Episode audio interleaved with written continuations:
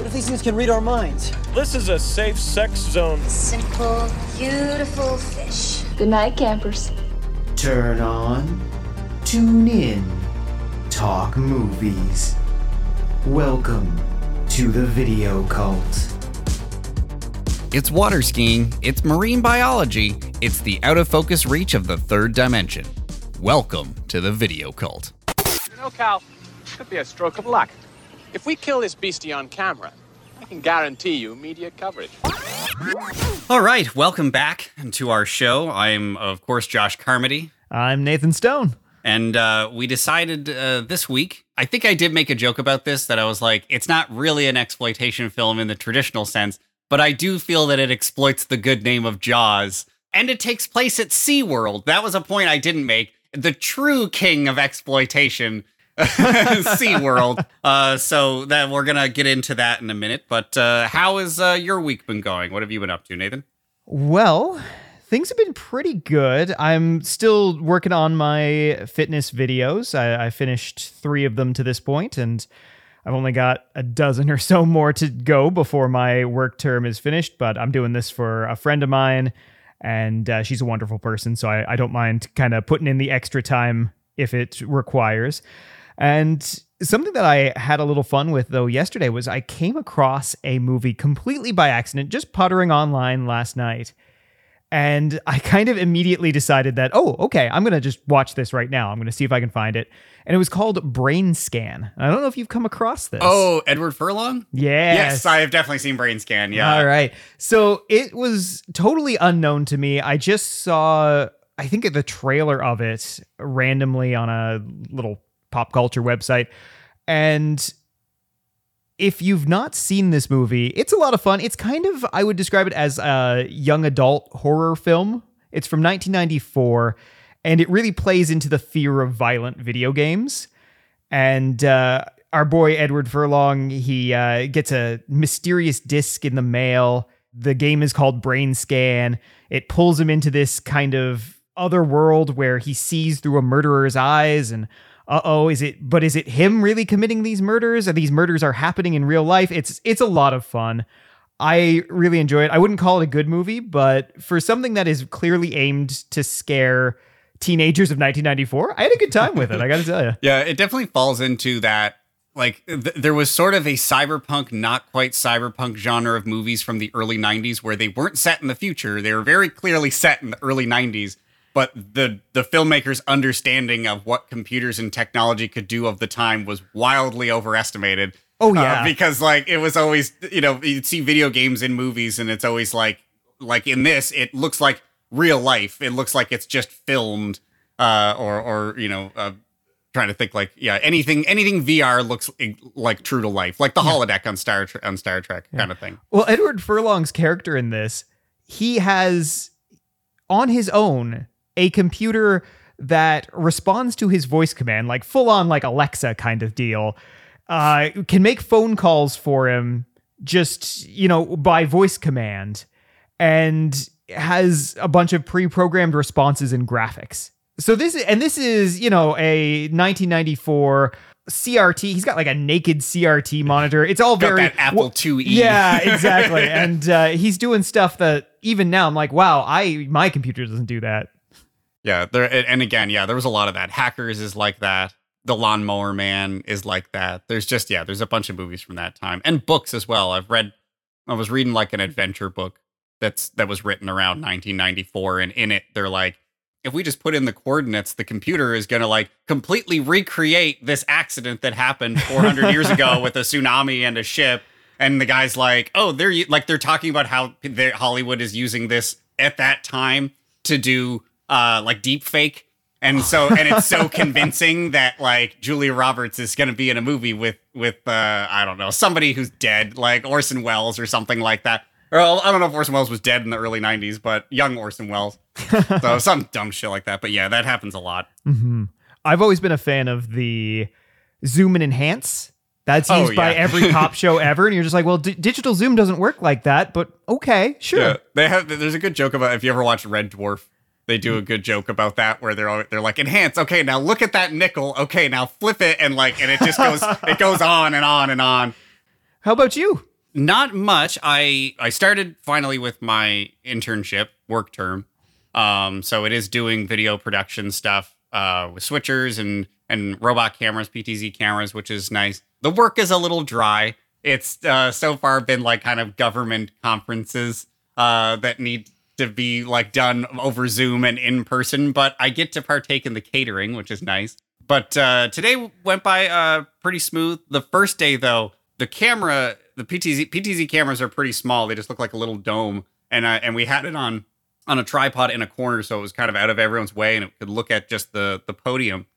And uh, there were some chairs that were a little close to it, and so I kept watching. I was like, "Who's gonna sit there? Who's gonna end up like getting the chair too close?" And of course, this woman comes up, pulls the chair out until it hits the leg of the tripod because I saw it like shake on the monitor, and I just watched her as she sat there. I was like, "Okay, you gonna pull forward because you're too close to it?" No, she looks and sees that she's touching it. She grabs the leg of the tripod and starts like shoving it into the corner. Oh, she didn't no. even look up to what it was. Like, even if it was a lamp, that was the most unhinged reaction of just like, it's like a toddler, just like, oh, why is it near me? And so, like, she tried to push it, and I, I just ran over. And the only thing I said, I was just like, this is a camera. And I just, I didn't say anything else to her. I was just like, no, no, no, this is a camera. And just straighten it out. But other than that, it was, went by okay. But no, it's been good. It, they're, they're a good group of guys. And uh, yeah, I'm looking forward to getting through it and getting out into the workforce, finishing school. What? How would you rank the catering? Uh, Was it good? Like, the- did you well, get a good the- spread? Uh, yeah, the first one was at the Atlantica, so it was like a full breakfast. So I had like a bunch of bacon and eggs. I, I contemplate. No one went for the cereal, and I contemplated. ta- you know the little boxes of cereal you're supposed to pour the milk into. I contemplated just filling my bag up with those, and I was like, "Mm, maybe I shouldn't. But then someone else at the conference did it. Oh, she went. She was like, "I'm taking all these Fruit Loops." uh, today was okay. Different hotel, similar. Well, today it was. You know when they cut sandwiches into like little triangles. Yes. and it's like. I could eat enough of these to equate seven sandwiches, but if you put seven uncut sandwiches in front of me, I I'm gonna definitely eat couldn't seven, eat that yeah. many. So that was good. I'm a fan of that. So that was my day today. all right. Um, other than that, yeah, not much. I I um I was reading the Jason Statham movie The Meg. Uh, that's actually a series of books. Oh, Based on a series of books. They've been coming out since 1996. I think there's five or six of them. I'm I'm on the second last one now because I've been waiting for the last one to come out. Just before the movie came out, I read through all the books. The movie came out was not very much like the book, and I was very upset. And so I was complaining to my partner not too long ago. I was like, "Oh my god, the, the movie's nothing like the book." And she was like, "Well, I didn't read the book." And I was like, "Okay, I'm going to read you the book so you can watch the movie and complain with me." So I I last night finished uh, after watching Jaws 3, I finished reading the last chat couple chapters of the Meg and then we watched the Meg. Uh, which I didn't hate as much this time. I think I had time to simmer down. Plus, the the trailer for the second one, which I think is going to be R rated versus the PG 13 first one, came out. So I'll, I'll I'll start to forgive them over time. I think, uh, but that's about it. well, shall we go to SeaWorld? Yes, let's go to SeaWorld. I did actually go to SeaWorld. Did you? Uh, uh, when I was 16, I went to Florida and went to Disney World Universal Studios with my film class in high school. And I remember we had extra time the first day and, and extra money like saved up because we sort of like sold things and sold chocolate bars and stuff to fund the trip on top of like I was working at the time so I could pay for it. And they were like, let's go to SeaWorld. We have extra time. And there, I remember like a roller coaster that we rode a bunch of times, but then I remember a friend of mine, I'm still actually good friends with her uh, to this day. She didn't. she did one of my tattoos. We went down to where Tilikum was. Tilikum was the whale who I think is now dead. And it was like, it was like raining that day. There was really no one there. It was weirdly like dead and Ooh. felt dingy. So we went down to the underwater viewing area. No one's there. Giant tank. It's indescribable how big that tank is. And just watching this depressed whale with its tail down, dorsal fin collapsed, just listing lazily. And I remember she grabbed my hand and I was just like, yeah, let's go. so that's what I remember of SeaWorld. A very depressing, dingy, That is like bathtub. Terrible. Yeah. Um so that and this movie are the things I remember. Do you know the lore of Tilikum? Oh yeah, I've watched Okay. Blackfish Okay. a number of times. All right, yeah, 'cause I, I- I even looked it up when I saw the whale in this. I Mm-hmm. was like, wait, when did Tilikum come to uh, SeaWorld? It's not Tilikum. Tilikum didn't go to SeaWorld until '92. Mhm. So I don't know. I didn't actually look at which whale it was in this. It might be Shamu's mom or something like that. I don't know if they had. yeah. They moved them around a lot. So it's hard to know which one it was. They they had their weird little slave trade, and they were sending them off to Loro Parque and shit. Oh yeah. but I digress. so I, I do want to bring up Tilikum again one other time, but I'll, I'll wait until we get into the movie here. But uh, yeah, that's that's wild. I only ever went to Marineland in Ontario. I went which once was when I kind was of a the kid. Yeah. yeah the Canadian version of SeaWorld. And I I got to tell you, I really don't remember much. I was like maybe five years old, but I, I do remember seeing the uh, the seals. They in their big seal enclosure and stuff. But yeah, I don't really remember any of the the the big mammals or anything like that. Uh, I have been to the Ripley's uh, aquarium though. That's in Toronto. That thing is incredible. We talk about undersea like tunnels, as we will get into. They have several of them. Honestly, pretty pretty dope. Yeah. Loved it. oh man. All right. So yeah, so Jaws 3D came out in 1983, uh, directed by Joe Alves or Alvis, uh, who worked on the previous two movies as like a production guy. I think he was in charge of some of the shark design and things like that. So I think it was kind of one of those obvious choices to do the third sequel in a in a series of films with diminishing box office returns. and it's funny, like I I remember this one the most. I do, and this gives us a chance to talk about the other sequels because I don't think we'll ever really do them. They're less kind of exploitationy. Mm-hmm. The second one feels very much like the blueprint for sequel, sequel to a blockbuster. It kind of has that one line pitch, that elevator pitch of just like it's it's Jaws, but with a bunch of teenagers, like so because they get the, the their boat like capsizes and then Yeah. and you have the shark attacking a helicopter, and so you just get a lot more like kind of over the top moments with it. And then the fourth one is truly out to lunch because the fourth one had an, in the original script there was supposed to be like a voodoo doctor guy who was actually controlling the shark because in the novelization for the movie they still talk about that stuff. Oh wow! Yeah. See, that to me would have made the fourth movie better. I gotta Honestly, if they had just went all out as opposed to bringing back Brody's wife, Lorraine Gary. So Lorraine Lorraine Gary comes back in the fourth one. She wasn't even really an actress when she got the job in uh, Jaws. I think she had been in the movie Car Wash briefly. Uh, it was like a George Carlin and somebody else movie, but she's in that briefly, and she was married to the head of Universal at the time that Jaws was made, and he was just like, "Put my wife in the movie." So yeah, bringing her back for the fourth one where she's just crazy, like the shark is uh, clearly hunting us Yeah. for revenge. Would have been better if they had like went that extra step and made it really crazy. But as it stands, this is truly the weirdest one. Um, so yeah, where did we? Where does it start off? I'm trying to remember. we we start off with a nice shark POV, and that's something that we get kind of throughout the movie is the the shark eye view of Hmm. of the scene. You know, we we do a little bit of swimming. You know, we're we're in a little bit of a reef, and uh, there's a flounder I think in front of us. I The don't know fish very well. Is it grouper? I'm pretty sure it's a grouper. It might be a grouper, yeah. I, I because they get really, really big. I've seen videos of people like getting accosted by them where they'll just be like bumping into them and stuff. Like, I don't think they eat. Pe- they don't eat people. I don't but- think so. Uh, yeah, so a grouper gets bit in half, and we get Yeah. our first 3D effect. A beautiful, beautiful 3D Just effect. spinning, Yeah. spinning grouper head coming towards us. And it's funny because like other movies at the time, there was a resurgence of 3D movies at the at the beginning of the 80s, and we like uh, Friday the 13th Part Three, which I, I saw recently at the Propeller Arcade. And in that, there is the cheap 3D tricks, but they're not they they don't ever do that. Like it's anytime there's like a 3D trick, it seems to be isolated and like and shown like center screen.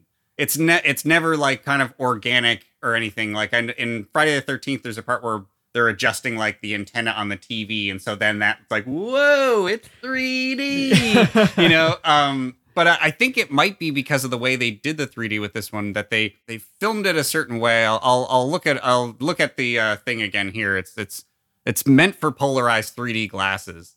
And so I think that's where it's not the red and green 3D effect. And projectors that like movie theaters didn't have to buy extra equipment to do this kind of 3D.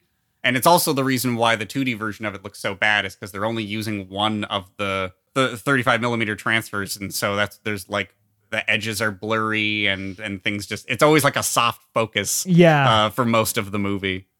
after after our first 3D, yeah, our little grouper head spin, what I loved about this was we get, of course, we get the the the Jaws logo, and it's coming together like teeth, which I thought was Yeah. was a nice touch for this one. And uh, as we're going, we get the the tense kind of Jaws ish music, not quite the dun dun but but also like a very tense kind of theme going up.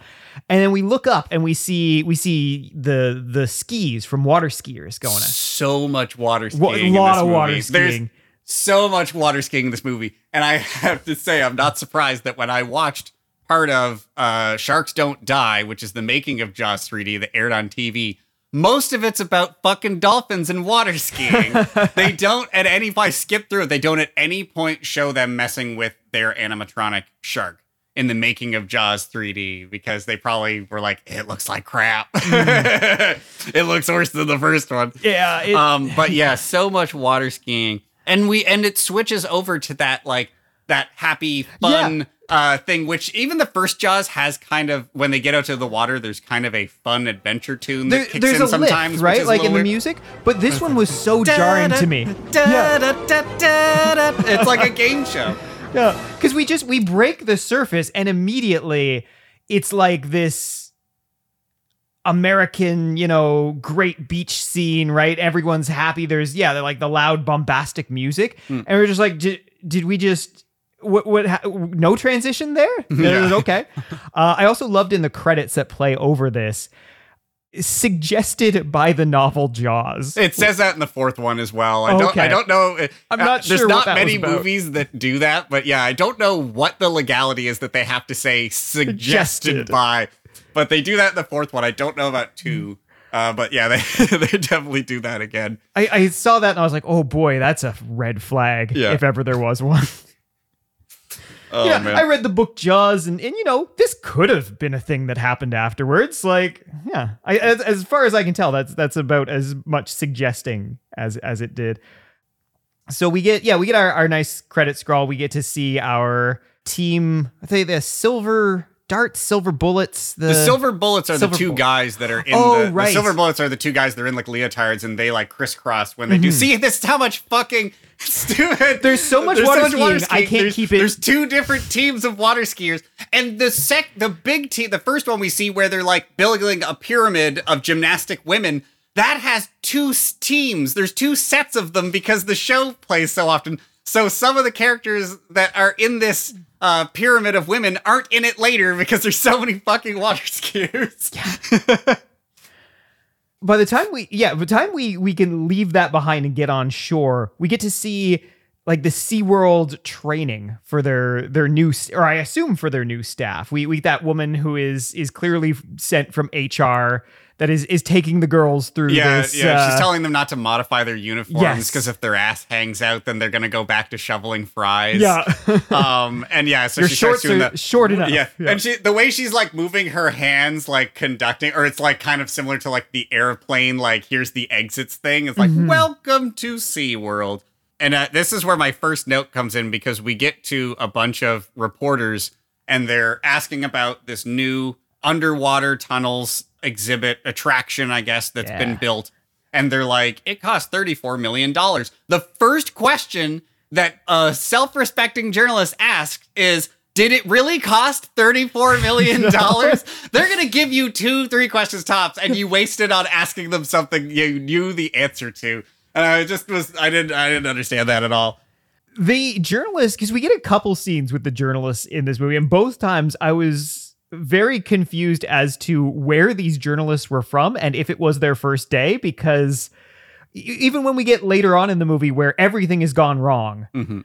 they're they're just very chill about the whole thing right? They're just letting calvin just kind of you know or the, i guess the spokesperson because it's not calvin but uh yeah it, it really jar i was just like oh okay. So no real questions then today huh? Okay Do we get to Dennis Quaid after this, or do we go to So- his girlfriend first? So we get um first we get the the the kind of setup for the first part of this movie because we see the gates right after the Yes. the little uh, report question and they're messing with the gates. There's a guy coming in and the uh, there's a there's a shark following him, but nobody sees the shark despite the dorsal fin clearly sticking up out of the water.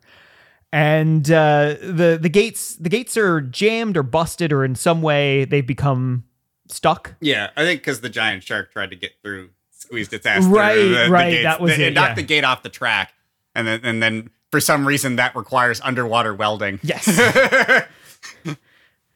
And uh, so we, yeah, that's where we we see we see the guys talking about Mike, Mike Yeah. Brody, uh, but we don't see Mike Brody in this scene. They just he is the uh, I guess the repairman slash builder slash the man who basically built this sea yeah, I was confused because and initially when they introduce him, and uh, it's funny because I've seen this movie before, but like I started watching it and I was like, what is he in this? Because in the next one he's a marine biologist. They ignore this one completely, and he's the marine biologist in the next one. So in this one, I was like, he seems like he's just like a manager, like a general manager at a theme park. But it turns out he's also an engineer. Yes. because he built the under the new underwater attraction, and he's in charge of the guys who just like do general maintenance of the park. He's wearing a lot of hats. a really busy boy, Mike, in this movie. Yeah, Uh, and I, I noticed he he uses he uh, uh, now it's not a jet ski. I'm pretty sure that's a sea-doo because That is the, a Sea-Doo, The yeah. handles come up, and he uses it like a fucking Segway.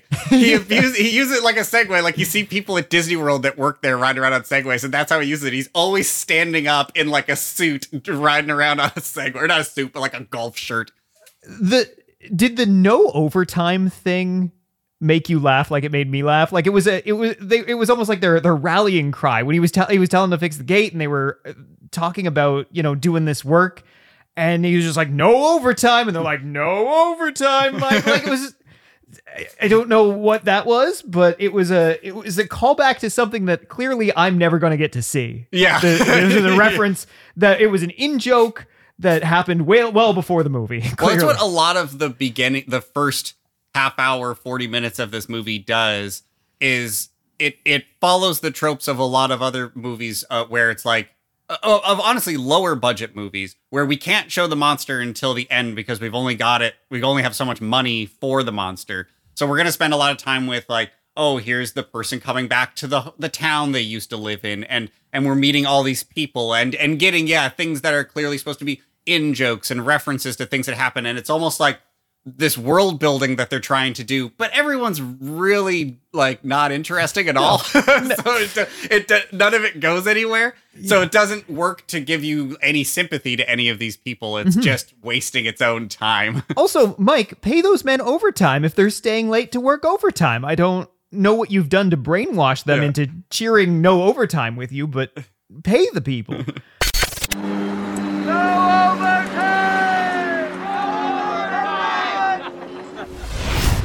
Mike, Mike is is jet ski has jet skied off, and we, we should also say that mike is the son the eldest Yes. son of uh, chief brody from the first movie Mm-hmm. because the only two characters that are in every single movie are mike and his younger brother Sean. uh, Sean, but I'm pretty sure they're uh, played by different people in each, Each movie. time, yes. there's so there's eight uh, different people playing these characters. Um, and this time it happens to be Dennis Quaid and John Hutch or Pooch. I'm not sure how to say his name. Uh, he was on One Day at a Time. It was a ask your grandmother. She'll know.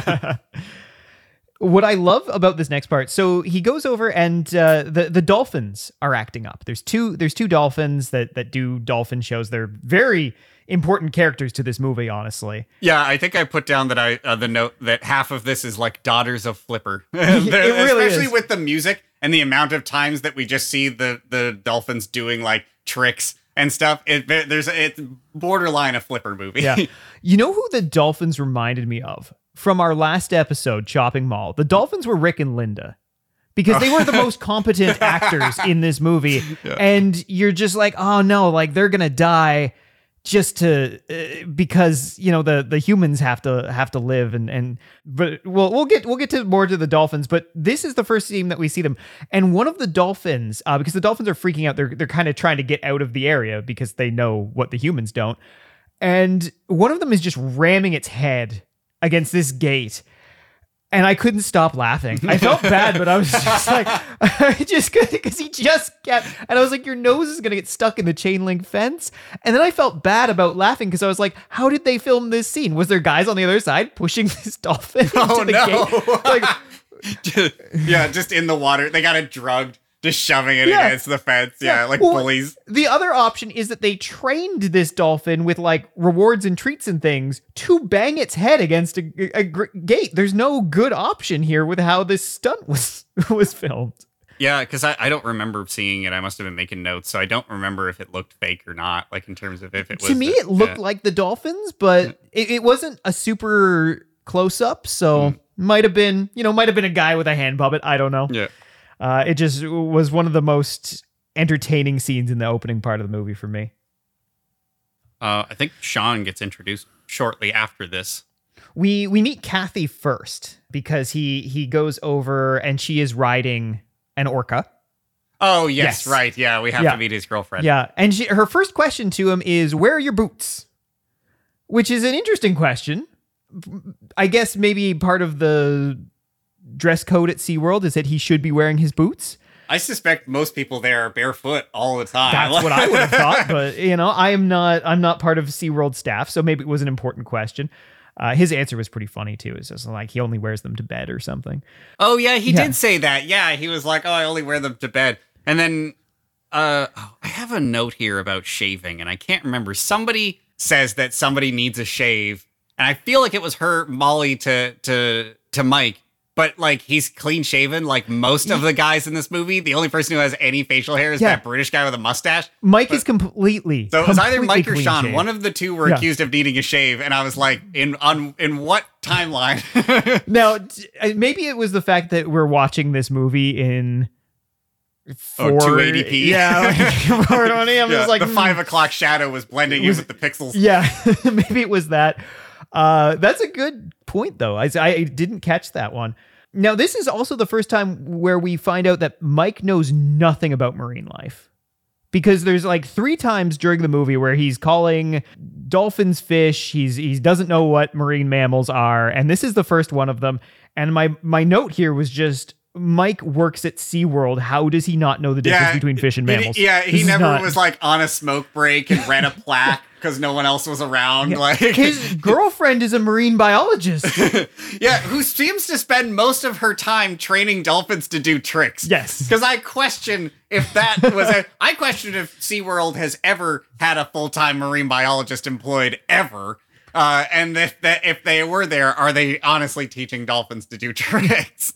Now I'm wondering if marine biologist is just a work term that SeaWorld uses to label some of its employees so that they can say they have marine biologists. Like, is she the sandwich artist equivalent of a marine biologist? Oh God, I hope so. Because yeah, the level of science that she does Very is questionable. pretty limited and questionable. yeah, there, we'll get into more of it later. Yeah. Uh, so now we we get to meet a couple people arriving. We get to meet Fitzroyce, the British guy. Yeah, okay. I'm glad you're confused as well because he shows up dressed like an Australian. Mm-hmm. He's got like the Australian cowboy hat with the flat brim and the gator teeth on it, and like he's all tan. He looks like he shows up looking like fucking Steve Irwin with a hat on. and I remember later in the film, as I was questioning it, I was like, "What is this guy?" And then immediately after that, he puts on a wetsuit with a fucking British flag on it. And for the next three minutes, it's just British this, Queen's country that. And I was like, oh, thank you, movie, for answering this so so heavy handedly for me right away. it took me forever to just figure out who like what does this guy do? What is his his job? What it, you know what and, and i guess he's he's famous uh, and he does work with like photography and he is involved in you know save the whales organization But Like, it's also like a- really horny to kill stuff. you're very horny to Yeah, he's stuff. like, yeah, it's Yeah. like, I, uh, uh, uh, yeah, you say what you're gonna say. I gotta get on the other. Okay. This is yeah, this will come up later in the movie, but the the first opportunity they get that they they know a shark is is stuck in there. Fitzroyce is breaking out the grenades and he is just He know, wants to blow it up and film it. and it. film film blowing it up. Yeah. He's, he's thi- thinking about the the thing. I was like, dude, weren't you you were trying to get into Kathy's pants talking about how you love saving whales? Yeah, because he was. Yeah, I also and I don't know if it was just her being like intentionally obtuse because she already has a boyfriend. But when she was like, "Why did you ram the Japanese whalers?" and I was like, "Why do you? You're the marine biologist. You tell me." like, I wonder why. But yeah, his like whole shtick of like both being like this Greenpeace guy who's also the crocodile hunter who also this like an when animals attack type like kind of like nightcrawler like gonna jump on any like uh, chance to do something exploitative. Uh, it's it, yeah, it's a weird character to try and put down. And then I don't know what's up with his boyfriend either. Oh yeah, Jake. Br- yeah, Jake is is an odd duck in this movie. I, I don't really know why he's here because he doesn't really add anything. he's just another cameraman. That's what he seems to be doing. Value. Because they argue about it a bunch Yeah. when they're like, "No, we need both cameras in the water and stuff." So he's always he's another cameraman who who who only has one eye. He seems to be blind in the other eye. It's all milky and shit. It's always what I want to see when a, a cameraman comes. Yeah, he's yeah. just like, oh well, he's got one working eye. That's good. what is depth perception? That's fine. Okay, so we we meet we meet Fitzroyce, and then Mike's younger brother shows up it- just right behind them because we've we've only got so much time. Yeah, they all people. got off the same all- shuttle yeah, from the airport. I assume. Yeah, they're just like, "Oh, hey, SeaWorld. Yeah, I work there." Yeah, Or, or I know my my brother works there. Yeah, get on the same bus. yeah. We meet um, we meet Sean. It's nothing really all that interesting. I found. No, did he say where he went to university? Because he shows up with a cowboy hat on, but they're both from New York. They are. Yes. It's established in the first movie they're from New York. Yeah, I don't know if you he. Oh, I think it was maybe Colorado. I don't know. Don't quote me on that. Uh, that's like that's that. not something that that met in my uh, in my notes. But once we get them, we finally get our first kill of this movie. Finally, and uh, this is this is our our diver going down to fix the gate. And I'm trying to remember his name. I think it was Dan, maybe. Shelby Overman, Shell. Okay, a Shelby mechanic, yeah, dives into the water to repair the gates. So yeah, so Shelby jumps in. He's uh, doing his thing. Again, we get the over the shoulder look, look. four times. Yeah, Yeah, he four looks times. multiple times. Yeah. and then gets attacked. I did love the sound of him getting attacked. There was a Mm-hmm. nice squelch, which makes no sense underwater, but I'm I'm here for it. um, but then we get another one of these centered 3D effects. Like it, all of them look like a card that you'd find in an old cereal box, like a lithographic Yes. card, is what they look like. It's like just perfectly framed. Here it is, like nothing else around it because it's always underwater, so there's no other thing to place where it is. Or maybe there's like the gates there, but it's very just like, oh, ooh, the arm, it's floating. Aren't you glad you spent the extra fifty cents on the uh, 3D glasses? Yeah. kind of. well, they originally didn't have this many cheap gimmick tricks in the movie, but the producers were worried because they had been pumping it up that it was this big 3D movie. And if we had watched it in 3D, the movie, there's depth. that Mm-hmm. has that, like, kind of, I, I, don't want to say Avatar. It's definitely not that good. But, like, Avatar, I remember you could look into it, look like you were looking beyond the movie screen. And Mm-hmm. I think that's where most of the 3D was put into. So it had depth. But then they added the cheap 3D tricks Yeah. because they were worried people were would feel ripped off. I gotta say, the idea of Jaws with 3D depth would have been mm. enough to sell me on that. You don't actually have to add anything. especially where it's underwater. The scenes with the little sub and th- so I think it, that was. I think it would have been enough. I think it mm-hmm. was a good idea, but yeah, it's producers they yeah. meddle. And honestly, in retrospect now, it makes it a little bit more fun for me watching it, you know, 40 years later. Oh yeah, and it also like, and it was uh, funny because I remember when I was a kid, my dad telling me about going and seeing this movie in theaters. But my dad's one of those dads where he can never remember the title of a of a movie, so he just he'll just make shit up. So it was like, yeah, I went and saw. Uh, it was Jaws, but they came out with it again, but in 3D. Like he didn't like equate that it was uh, that it was the third one and that it's a completely different plot. But him telling me the story of them seeing the arm, and even then it looked dumb. And his buddy started laughing, and his buddy had a really weird and distinctive laugh, so that made him start laughing. So they're both just sitting there laughing hysterically in the movie theater. And people, somebody told them to shut up. this is a 35 foot shark that makes no noise until it is literally right behind him.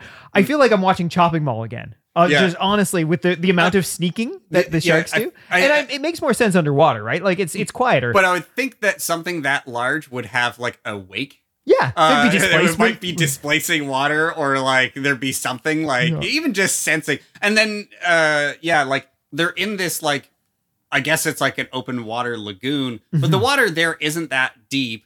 There's clearly like treated stuff going on nearby. You don't think the I didn't think the water would be that cloudy off the coast of Florida Like, because you see clips of like people like out in the open ocean where a great white does sneak up on them because it's the color of it. It's like kind of comes out of the cloudiness of the of the ocean.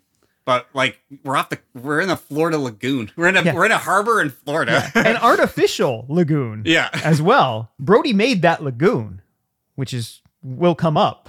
Uh, so yeah, no, I just wanted to mention that because I always think it's funny how these giant things or these little robots manage to just completely sneak up on people.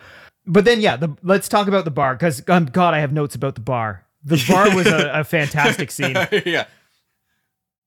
we we open with Charlene taking taking beers over to their table. I love her outfit, by the way. It was this this pink and black, like striped little kind of almost go go outfit. It was Yeah. just a fun kind of This this choice. movie is one of those painfully on the cusp of leaving the 70s and entering Mhm. the 80s. And you get a lot of weird, strange mixtures of things. Yeah. yeah. But then, so she, then there's they show this game eh, that is being played in the middle of the bar, and it's I, I I watched this and then I had to stop the movie and watch it again because I was like I don't know what's going on here.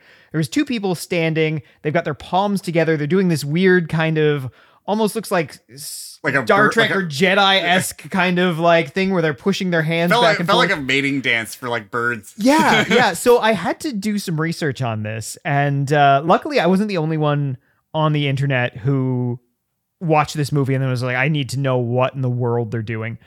And it's called Gladiator Hands or Standoff, and That's what that's what Mike or not Mike. That's what Sean calls it because they're like, Yeah. "Oh, I'm the champion of standoff." And so the rules of this game, you you stand with your feet together with your hands facing your opponent, so kind of like hands matching. The object of the game is to knock your opponent off balance by either pushing their hands or withdrawing your own hands. And the winner is the one who does not move their feet. So you have to keep keep your feet planted. And of course you got your legs together so you don't have a great center of balance with that. And uh, yeah, apparently very popular at camps. So I learned something. I, I watched like four different camp videos of people demoing it. You went on the deep dive. I did go on the deep dive, but it was it was really uh, a fun thing to learn, and now I'm I kind of want to play it with someone. I'm so I might do that with uh, my wife. if Yeah, she'll, do it, uh, yeah. yeah, I'll, I'll Yeah, uh, well, you know the trick. You just have to tell her that My fly's open. and then That's will- it, yeah. And she'll be so obsessed Like, with, oh with the chance of yeah. seeing your penis that you'll be able to knock her off balance, as happens to the lovely Lea Thompson Mm-hmm. in her first movie role. Uh, she lied to the casting director of this movie that she had been in movies before because you could get away with that back in the early 80s. No one could really look it up. Uh, and so she lied, and that's how she got in because then she was in Red Dawn, and then, of course, Back to the Future. wow, I. I did not realize that that was how she got her start. Yeah. Huh. Man, there was a great time period, I guess, before the internet where you could just go up to someone and with enough charisma and just lie your ass off, and you get in a movie. Well, that's how George Lazenby became James Bond. He was in a Japanese commercial and he asked his agent, he was like, What do I do? And he was like, Tell them you, you were in a movie in Japan or like you were in a foreign films. I think was what it was. So he went there and he told Albert R. Broccoli, he was like, Yeah, I was in foreign films. And they were like, All right, you're James Bond. And he went back to his agent and he was like, What am I supposed to do? They believed it and now I'm gonna be James Bond. And he was like, Well, you're probably a good actor because you just convinced one of the like hardest, like most difficult producers to work for that you can be James Bond. So yeah. Fantastic.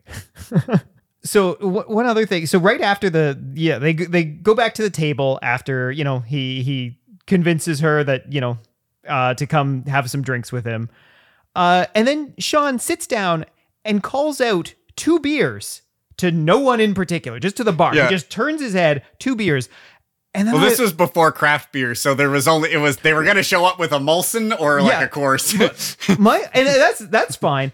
My thing is, what bar in the entire world can you turn and just yell out two beers?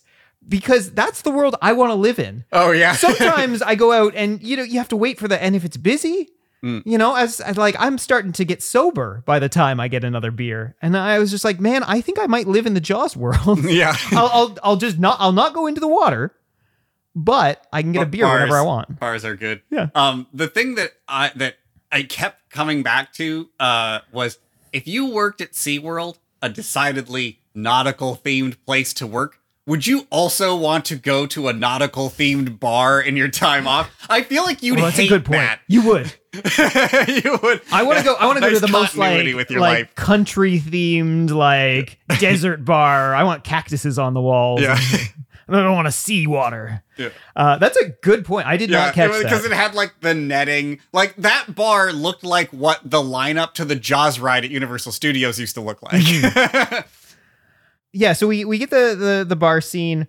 Afterwards, the the couples kind of split up. yeah. Mike Mike and Kathy end up just taking a walk along the beach. We learn Mike is going to Venezuela. Kathy, I think, has some kind of opportunity coming up, like here in in Florida. Well, she has she is like contracted already to keep Mm. working at Florida uh, to work with the whales stuff like that. And Mike seems to have some engineering thing he can do in Venezuela that's going to take a year and a half. yeah, And that's as long as they've been together as well, which they've said. So it's a huge thing for their relationship. Mm-hmm. yeah, yeah. So it's it's a little bit of exposition, a little bit of setting the scene there. But we get we get the worst break in in SeaWorld's history, I think, around here too. Because Yes. the, the two two guys dragging their raft, which they somehow managed to Well, they threw it. Oh, they threw the the raft had like an auto inflator, Yeah. and they threw it over the fence, and it like exploded and, and inflated. But the thing about that is that when those uh, like a raft or anything that you have to inflate, or even you know like when it's packed up and it's really dense, it's a lot more awkward and difficult to carry. And then when it's inflated, you think it would be easier, but they drag it like it's real different. Like you think, just pick it up, just pick it up off the ground. It's full of air now.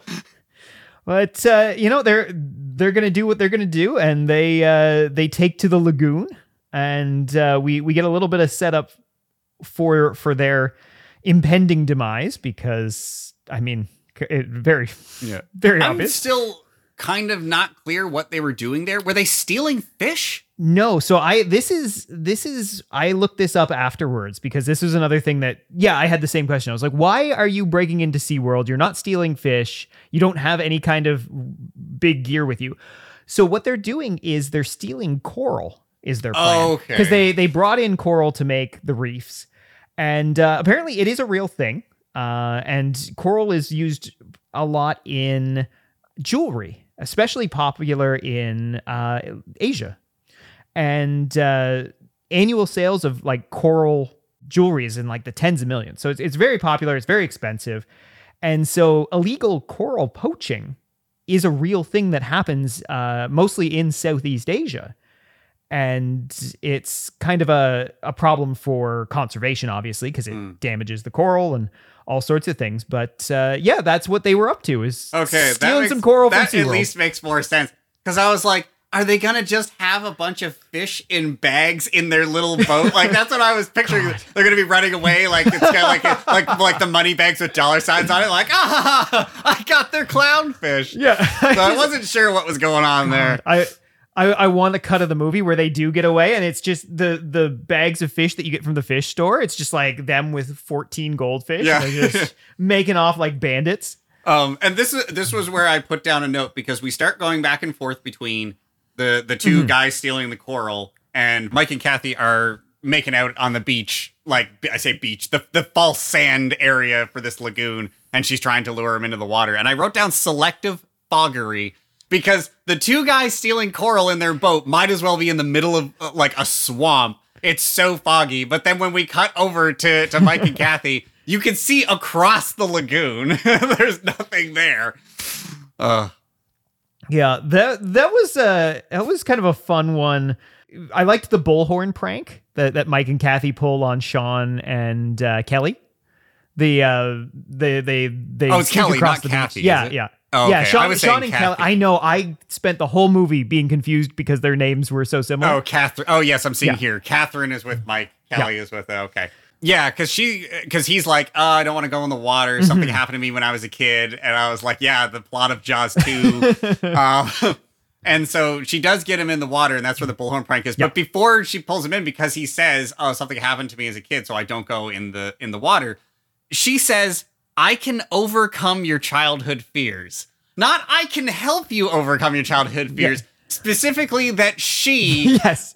uh, like will go into his dreams inception style and kill the shark that haunts his nightmares It was such a strange way to phrase that. I was like, did they just mess up? And they were like, uh, we only got so much film here, guys. You've just given me the elevator pitch for the Jaws movie I desperately want to Oh, be yeah, Jaws yeah, for. yeah. Ke- Kelly's Revenge. She she goes into Sean's dreams and yeah, fictionally. Sean dies in the fourth one. Oh, right, yeah. he I forgot about that. he's about the first person to die. oh, rip Sean. No, I guess he, I guess he, ne- he never did learn though. Like No, he you doesn't. thi- No, he- you know the the childhood thing, and then reinforced by this movie, and then you know, But yes, uh, that happens. And it's funny because as I was watching it, I had seen another movie where this exact same prank happened, and I can't for the life of me remember it. And I and I didn't look it up, but I'll have to try and find something about it. But there's another movie where the exact same thing happens. Two people are in the water, other people show up with like a flashlight and a bullhorn, and then say do the exact same thing, and it and it's similar consequences and stuff. And I don't remember what it is, but it's, it's the exact same prank that happened. just a very movie. common uh Yeah. common jape for the uh, young the- adults of the 80s, I, guess. Yeah. You are trespassing on SeaWorld property. Come out of the water with your hands raised high above your head. I'm okay.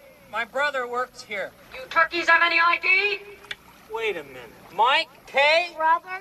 Mr. Bullhorn, he's all knows all. So yeah, they pretend basically they pretend to be SeaWorld security and uh, tell them that they they got caught Yeah. uh, fucking in the water essentially. So, Uh, so now we we head back to the criminals. oh, and one other thing I Oh, yeah, wanted to say: sure. the the little the the seducing the the Mike and Kelly seducing each other, where they were like falling. There was these. Uh, kind of flag things that were on the beach Yes. that were you were meant to kind of put them up so you could lay down your towel and put these flag things on either side of you. They said privacy c with s-e-a on it. I wrote down as a note because I, I just thought that was the corniest thing ever. But the way that they're like he's like crawling around like a leopard and she's like you know sticking her leg out and like crawling backwards i was like who finds this sexy? Like this is as the kids say giving me the ick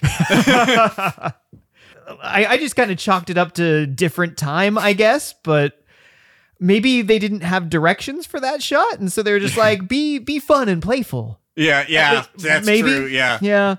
Yeah. So uh, getting getting back to our our hapless criminals here, we get two off-screen deaths, unfortunately, for for our, our two criminals. Yes, that's true. Yeah, Yeah, they yeah, get- so one one guy's already there. under Yeah. and gets killed. Yeah. and then the other guy gets, pulled, pulled off under. the raft, and then the raft itself gets uh, sucked I enjoy down. I enjoyed the raft getting getting killed as well or eaten. I'm not sure. Oh no, it got killed. It got The- killed, yeah. The raft was also an important character. Was the comic relief? yeah.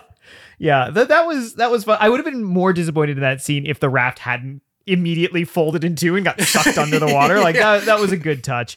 But yeah, I was a little disappointed in in the off-screen deaths being kind of the second deaths of the movie.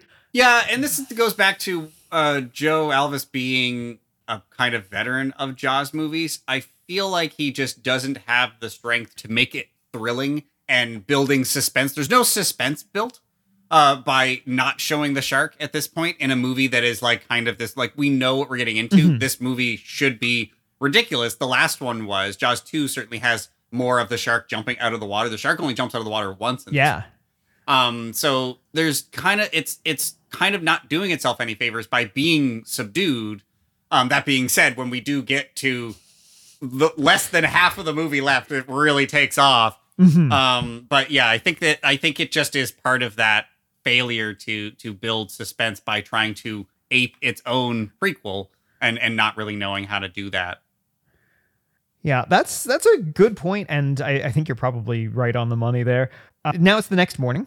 We get Yeah. a breakfast scene of, of which is where I did actually Yep. end up making my notes about how this kind of feels like Flipper's daughter. Oh, because yeah, there's breakfast and then they go to work. Yeah. but I felt like Flipper's daughter, and I wrote down why marine biologist trained dolphin with no punctuation. Um, but yeah, we're we're having breakfast. Mm-hmm. Um, we get uh one of I, there's a number of callbacks to the first Jaws. We get one of them here because he's feeding the dog on the counter, and she says the dog doesn't eat on the counter or something like that, which was Lorraine Gary's line in the first movie. Oh, I did not also- catch that. Mike yeah, also has the dog on the counter. Nice, nice. That's that's a nice little callback. I I did not catch that. This is where we get.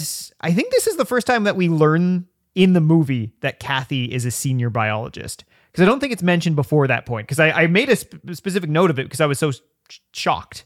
So I was like, Yeah. oh, she was just training stuff. Like I thought she was a trainer.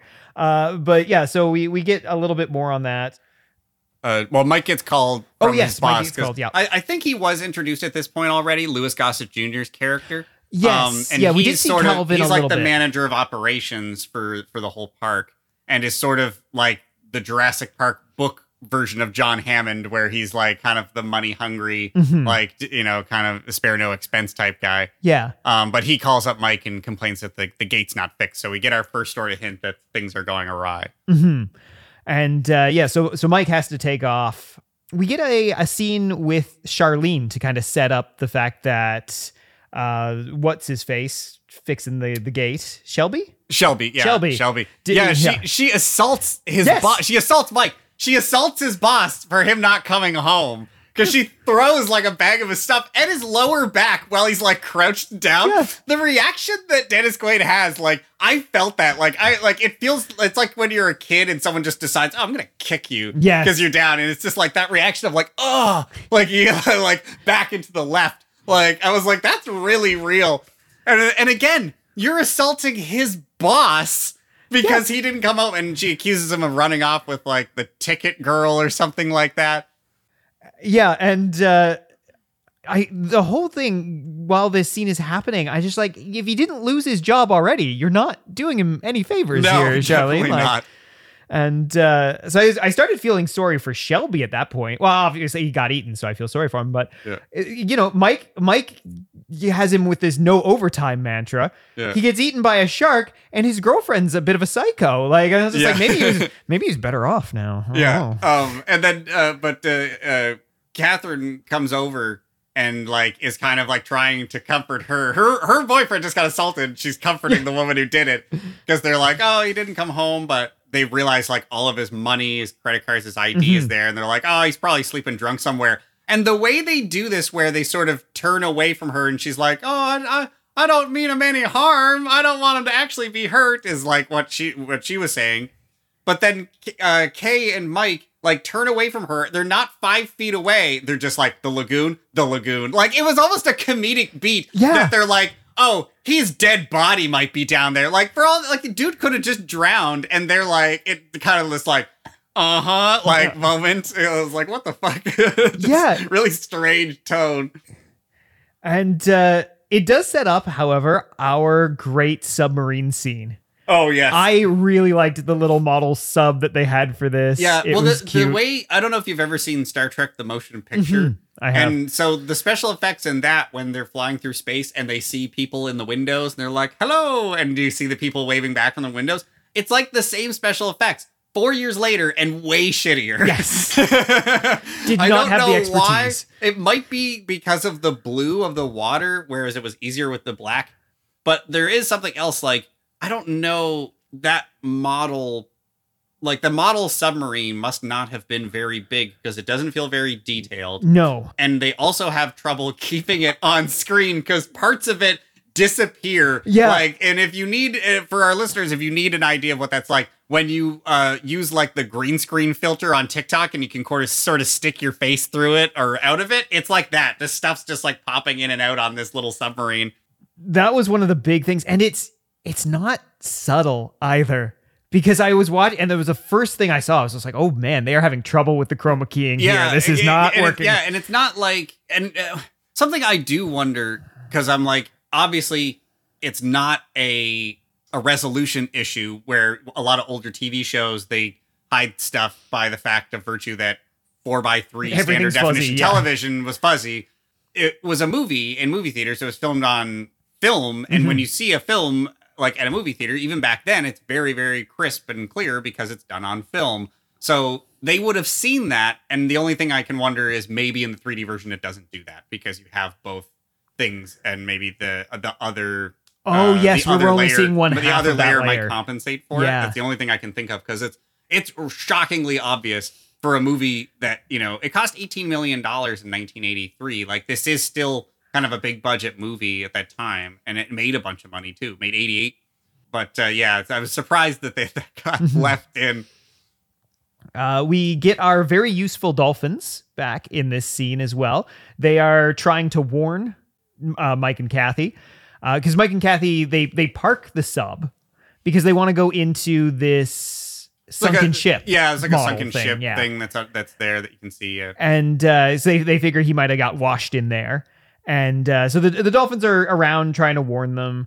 The movie desperately wants us to jump at every fish that it Yeah. shows. It gives us at least like three different like quick close-ups of fish, being like, "Oh, is this a shark? Yeah. No, It's no, I another- got you, didn't the I?" same grouper It's from same earlier, grouper. but, uh, he got movie. better. Yeah. Yeah. Uh, but then we we do get the sweet shark jump scare that that comes in here. Yes, Yeah. one of many shark jump Mhm. scares where the shark does not open or close its mouth in the scene. It's like a really rigid puppet that just smashes into Yeah. things. Yeah, I, I love how many times that happens in this movie.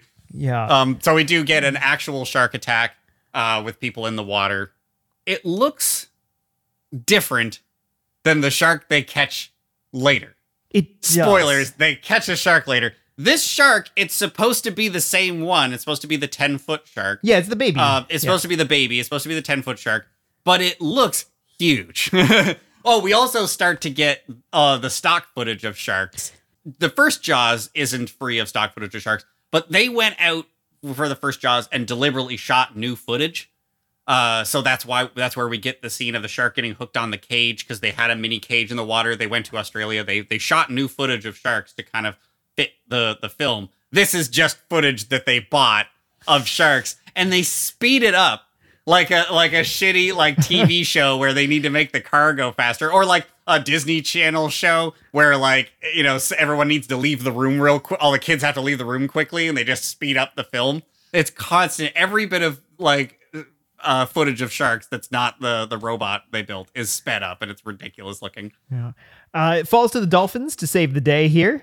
They, yes, because they uh, can't make it back to the they sub, so they have to to hold on sub. to the, Yep. the the dolphins. And and they the, the, a mistake they keep making is uh, whenever somebody's on the surface of the water, because uh, Kay loses her grip on the dolphin and ends up on the surface of the water, and the shark dorsal fin almost reaches her. Uh, and this happens a number of times in this movie where the shark dorsal fin almost reaches somebody and then they just get out of the way and then the shark attacks. But the dorsal fin's like halfway down the shark. If the dorsal fin is next to you, the shark's face has already gone by. so they keep making this mistake. Yeah, that's the first of, of many fin chases that we'll get because I guess Yes. fins are much easier to show than than, Then showing the shark, shark. leaping yeah. out of the water. Yeah. yeah, and uh, so I'll, I'll take this second because there's a fun kind of thing that I discovered about the dolphins. The female dolphin in the movie, her, her name in the movie is Sandy. Uh, it's actually a, a male dolphin named Capricorn Hmm. who was owned by SeaWorld. I think it's still alive. Is still alive. Yeah. 61 years old. Uh, it currently lives in Discovery Cave uh, in SeaWorld Ola- Orlando and uh, has interactions with guests. He still gives them rides and does tricks. Wild. He's he's he's Yeah. yeah, he's over 50 years old now. Firstly, does he he doesn't get to retire, I guess. He just works until he's dead. Yeah. But secondly, I didn't know dolphins could live that long. I didn't That's either wild. until I read I read that earlier today as well. Yeah. So, okay, so they get out of the water. Uh, we get another uh, shark crashing into something. yeah. It's the same chain link fence that the dolphins were, were Yes. hitting up earlier. So another great, just like "Bwah," like nose pushed Yeah. up. But Mike has one of the most head scratching lines in this movie when they get they're, they're just out of the water. He says, What the hell is that? Okay. Yeah. Okay. Okay. What is that? Mike, Oh yeah, Mike. You know what a shark is, Mike. Yeah. I know you don't know anything else about uh, fish or the sea or water, but you know what a shark is, yeah. Mike. It reminded me of. Did you ever see the movie Mimic? It No. reminded, and the, the movie it reminded me of that where the fucking the the oh my god the MTA guy uh, sees one of the creatures for the first time and it's just like what the fuck was that? What the fuck was that? Like it has that level energy, Yeah. but it's like it's a shark. It, It's a shark, It, it chased you. And, and the other thing is, the lagoon has other smaller sharks in it. Because you see them in, in some of the tunnel scenes when the the people are in the undersea kingdom when they're they're walking through the tunnels under under the yeah, water. they have a few like They have a few, six, like, smaller- sharks, yeah, yeah, yeah, And they talk others- about keeping them there. There's uh they shoot bubbles up and it keeps the sharks in one area. So they talk about that. But yes, Yeah. he should have presumably seen shark, One would certainly considering he's Mike Brody. yeah. Oh, but yeah, that that killed me when I heard that. Yeah, and this is this is now where we we get our discussion scene. Calvin's down, Fitzroyce is down, Kathy and Mike are there, and they're talking about what to do with this shark. And this is where we get Fitzroyce's uh, need for for blood, Yeah. right? And he's very emphatic. This is the first thing he throws out is like, "We got to kill this thing on TV." Right? This yeah, is kill it with like dynamite Yeah. and grenades, blow it up, film it. You get to show this footage and make a bunch of money. It's a crazy thing to suggest, but I guess it was the 80s. So Yeah. Kathy, with the more reasonable suggestion and also the most more lucrative suggestion of, hey, there's no great white shark in ca- captivity. We capture this thing, you make money continuously, which I honestly thought would have been everyone's first suggestion, considering it's already captured to their knowledge. yeah, right? they have it in They yeah, have it They just thing. want to put it in somewhere anywhere. smaller. Yeah. The the thing is though, if she's a marine biologist, she would at least know why it doesn't work. And that it's what happens later in the movie. They basically give they lose the will to live and die. Mm-hmm. Yeah, it anytime was very they've sad. tried. Yeah. Like, yeah, Uh, surprisingly sad. so I and I wa- I wanted to check on this because I, everything about this entire scene fa- sounded very suspect to me. So I, I looked this up. The first great white shark in captivity. They said there's never been one before in the movie. That was made up. Uh, it was held in captivity at Marine Land of the Pacific in 1955 for less than a day. Uh, and then it, it was it was let go. The first great white to be held for a significant amount of time, 16 days, was at SeaWorld in 1981. They- so so two could have years asked anyone. Two years before the movie came Yeah. out. Yeah. That's So, hilarious. yeah. I did not know that. And that's funny that you mentioned Marine Land of the Pacific because I think that was the first place that had Tilikum. Yes, It I was so. it- yeah, where yeah. Yeah. so that, that just really tickled me. And then so we move on from from that to a scene where they are loading tranquilizers because they, they they've decided that what they're gonna do is they're gonna trank the shark, move it to like a holding pen, I guess where they would kind of treat sick animals or just Yeah. keep things where they want to to keep them away from the general fish population. And uh the, they start off and this was this was done of course for the the 3D I hope because there's there's this giant tranquilizer and they're they're getting the the air out of it like you do with a syringe but when you get air out of a syringe you're just you're just getting the smallest amount out Oh, this guy like, shoots spray- he yeah, spritzes like, so much like of half the- a of the liter drugs, of yeah. the trank into the camera Yeah. And I was like, it boy, was I- I- definitely an effect. Yeah, And I we have hope- another 3D effect that comes Yeah. up during this scene as well. so and, and then uh Fitzroyce is is gonna take the the grenades to to go swimming uh when they when they're hunting this shark. And uh he gets he gets into it with Brody because Brody's just like no no no I made that lagoon. You're not gonna wreck it with your grenades. Uh, which I thought was was pretty funny. But then they they make the choice to go shark hunting at night. Yeah.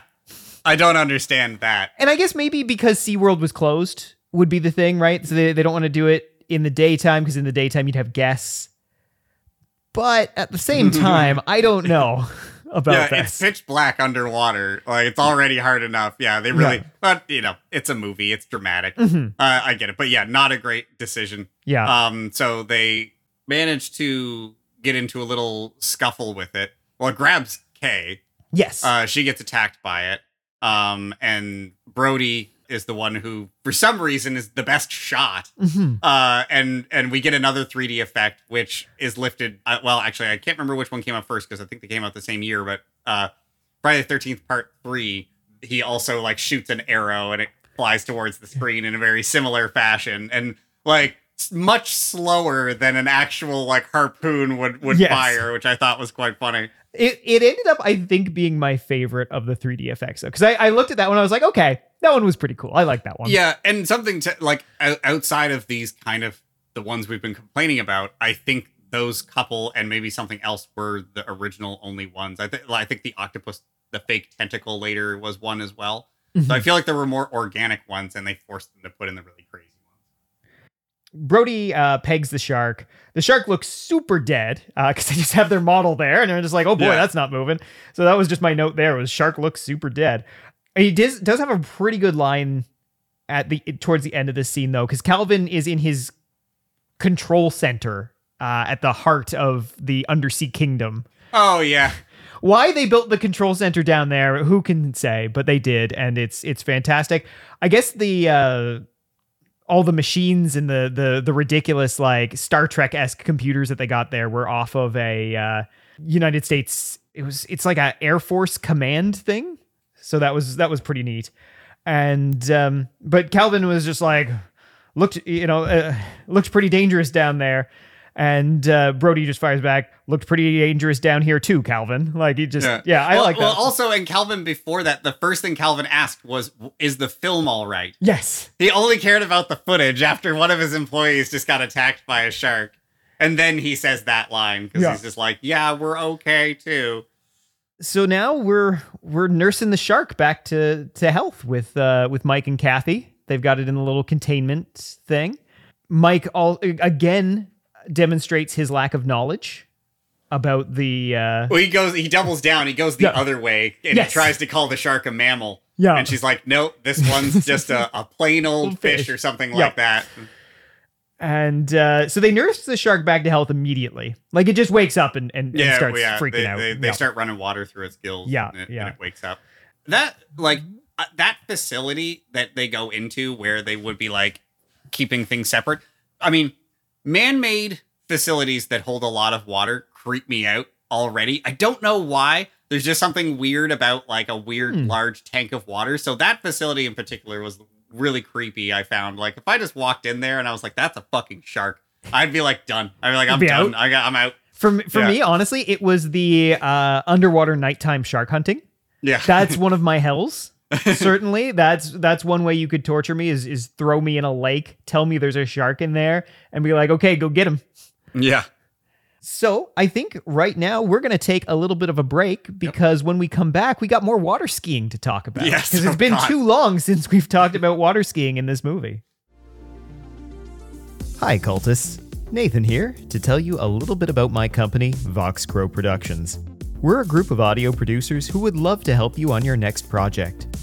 Whether that's a commercial, an audiobook, or maybe even a podcast. Our team has backgrounds in radio, voice acting, editing, podcast production, audio for video, and much more.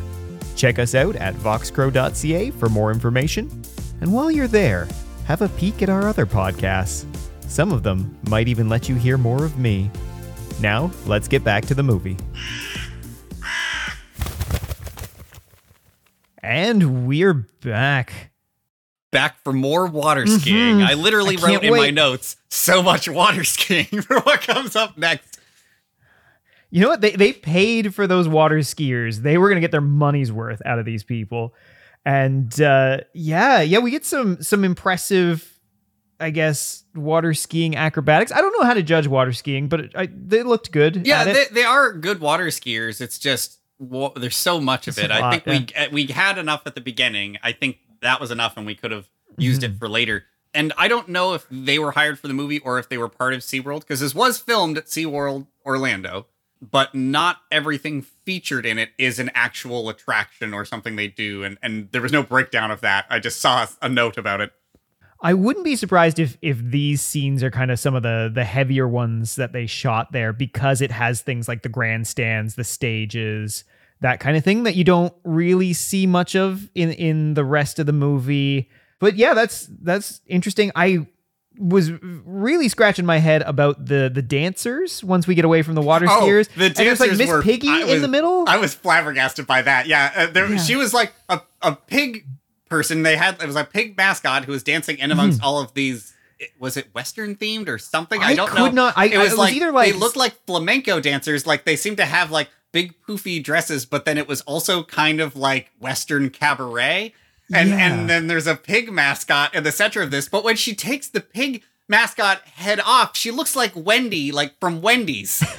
she's she has freckles painted on, like she's done up under the pig head Yeah. as well, like just in case it falls off and the kids don't freak out. Like I don't. I yeah, and now now I'm just wondering is does she have two jobs? Maybe she plays Miss Piggy and you know she does like kind of a Pippi Longstockings thing Oh yeah, as Pippi well. I don't yeah. know, but I, I was really I fixated on that for longer than I should have to be to be honest with you. And then I was I, I actually looked up. I was like, did did SeaWorld have a deal with like the Jim Henson Company or the Muppets or something for an attraction? Because SeaWorld's one of those theme parks that you know they'll make lands, right? Like you know, you'll have your your uh, I don't know Universal Studios with with Harry Potter or whatever. Uh, but so SeaWorld has done something uh, tertiarily related to the Jim Henson Company and the Muppets, which is they have a Sesame Street land, and that is the closest that I was able to come. That's weird. Yeah. When, oh man, I don't remember that being there. I mean, I guess my trip to SeaWorld was so depressing that I'm sure I Yeah. blocked that out. Because I remember that, the thing with Tilikum, the roller coaster, and uh Canadian kids that I was with, because I was also a Canadian kid, finding out for the first time that Smarties in America are not what Canadian Smarties are, because we went to a candy shop at the end and American Smarties are rockets. Yeah, no, you, only make that mistake once. I've also Yeah. made that mistake. yeah. On a on a trip. Uh, U.S. get get your shit together for with candy. Um, and you know what? Before we get too far into this, this is a really good place to just tell a little bit for our listeners the story of Tilikum if they don't know it, because this is wild.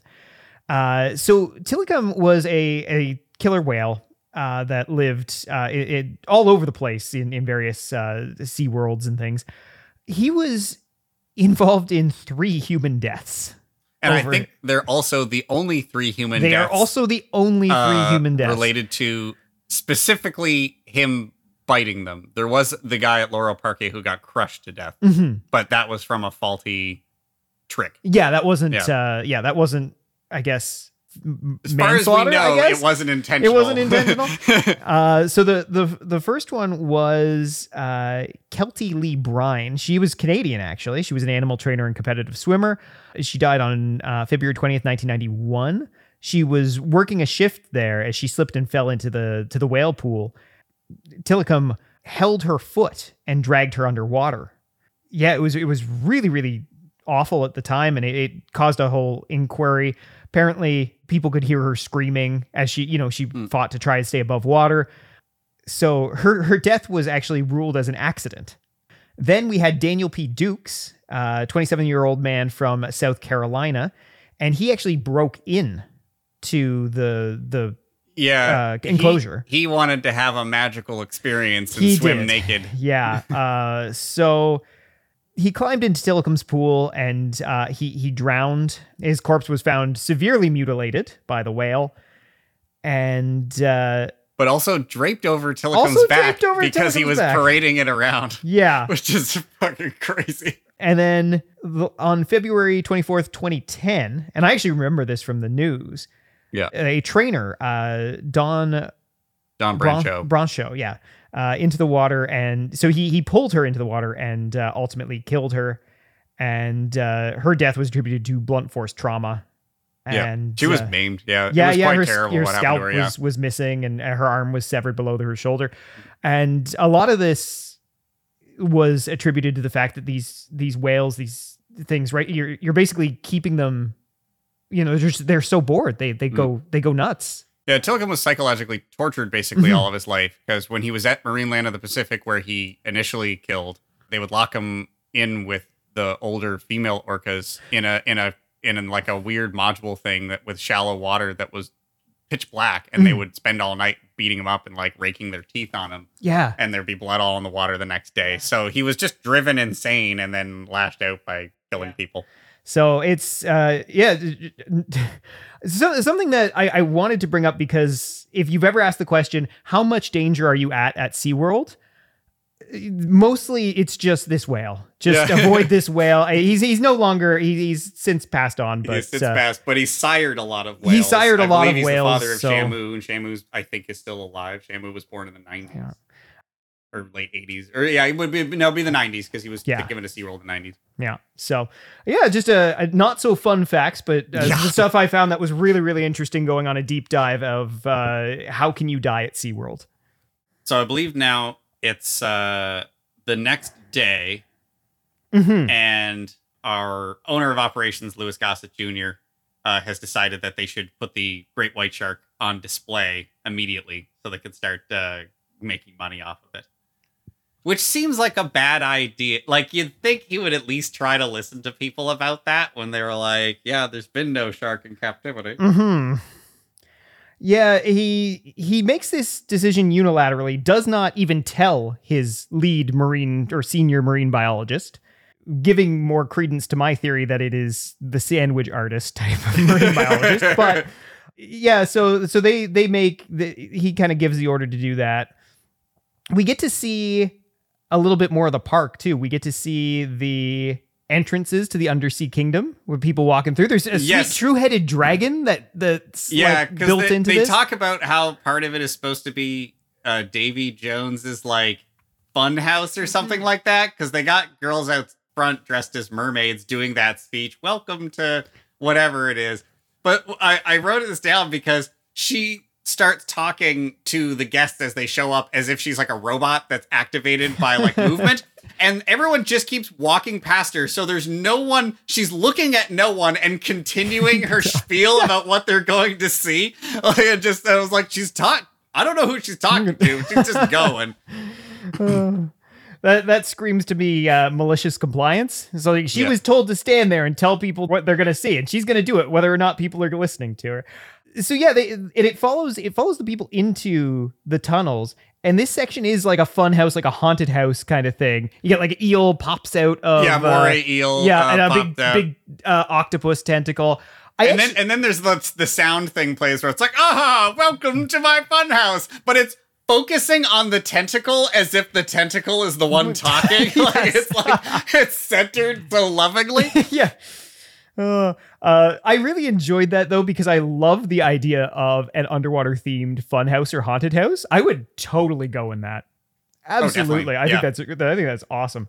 So Kathy, Kathy learns. I think she's she and Mike are like going by or something. They're- Something's happening, but she she Uh, learns about. before they find. I thought before they found out about the shark, they were trying to feed that beluga whale. That's it. because I noticed that Mike has the fish and he tries to get the beluga to come over, and then once it does, he looks away and just tosses the fish. The fish just bounces off the beluga's face into the water, and the beluga goes under, and you just see the fish sadly like blo- like sinking away. Uh, and I wrote down, "Dick can't feed a whale."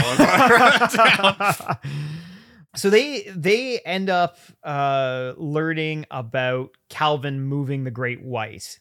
And do you remember how that happens? I'm, I'm trying to remember because Kathy like runs to to go and and I don't remember exactly what it was. Yeah. There's sort of ju- it's sort of all this stuff kind of happens like pretty quickly because there's a bit more what we see a bit more water skiing. Yes. And then uh, as the water skiing's happen, that's when we see Calvin on the beach and or at the shore and he's like tells that uh the guy who keeps having to address the press.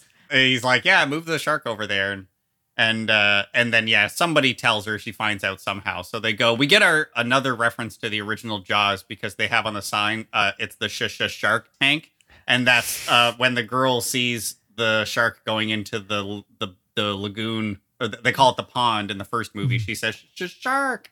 So Nice. Kathy finds out about the shark. She she rushes into the thing. It it it swims a little bit and then just flips right belly over. which is not what happens when a shark dies. Uh, which I thought was funny. I mean, they needed to do it something so that the shark it looks like, but sharks Yeah. don't go belly up. They're all cartilage. So sh- when sharks die, they sink. That's why we don't have shark skeletons, only their teeth. Hmm. Yeah. And uh, so she she tries to save it, jumps in the water, but the shark is dead. Yeah. This time. Uh, we then go back to We the back to- underwater. we go back to the Yes. underwater uh, facility because Oh. I mentioned I wrote down another note about the Star Trek window tech because we see that again of like people walking by windows. We also get Kelly and Sean a little bit of a setup here. Kelly's trying to get Sean on bumper boats. Yeah. Is the other thing that happens there. Sean he's is a real, terrified of and he's bumper a boats. real sourpuss. he is a it. real sourpuss about it. She she did not overcome his childhood fears. she didn't. Uh, so she might want to work on that. But uh, yeah, we, we go back down to the The underwater, the underwater kingdom undersea thing. kingdom in in the tunnels.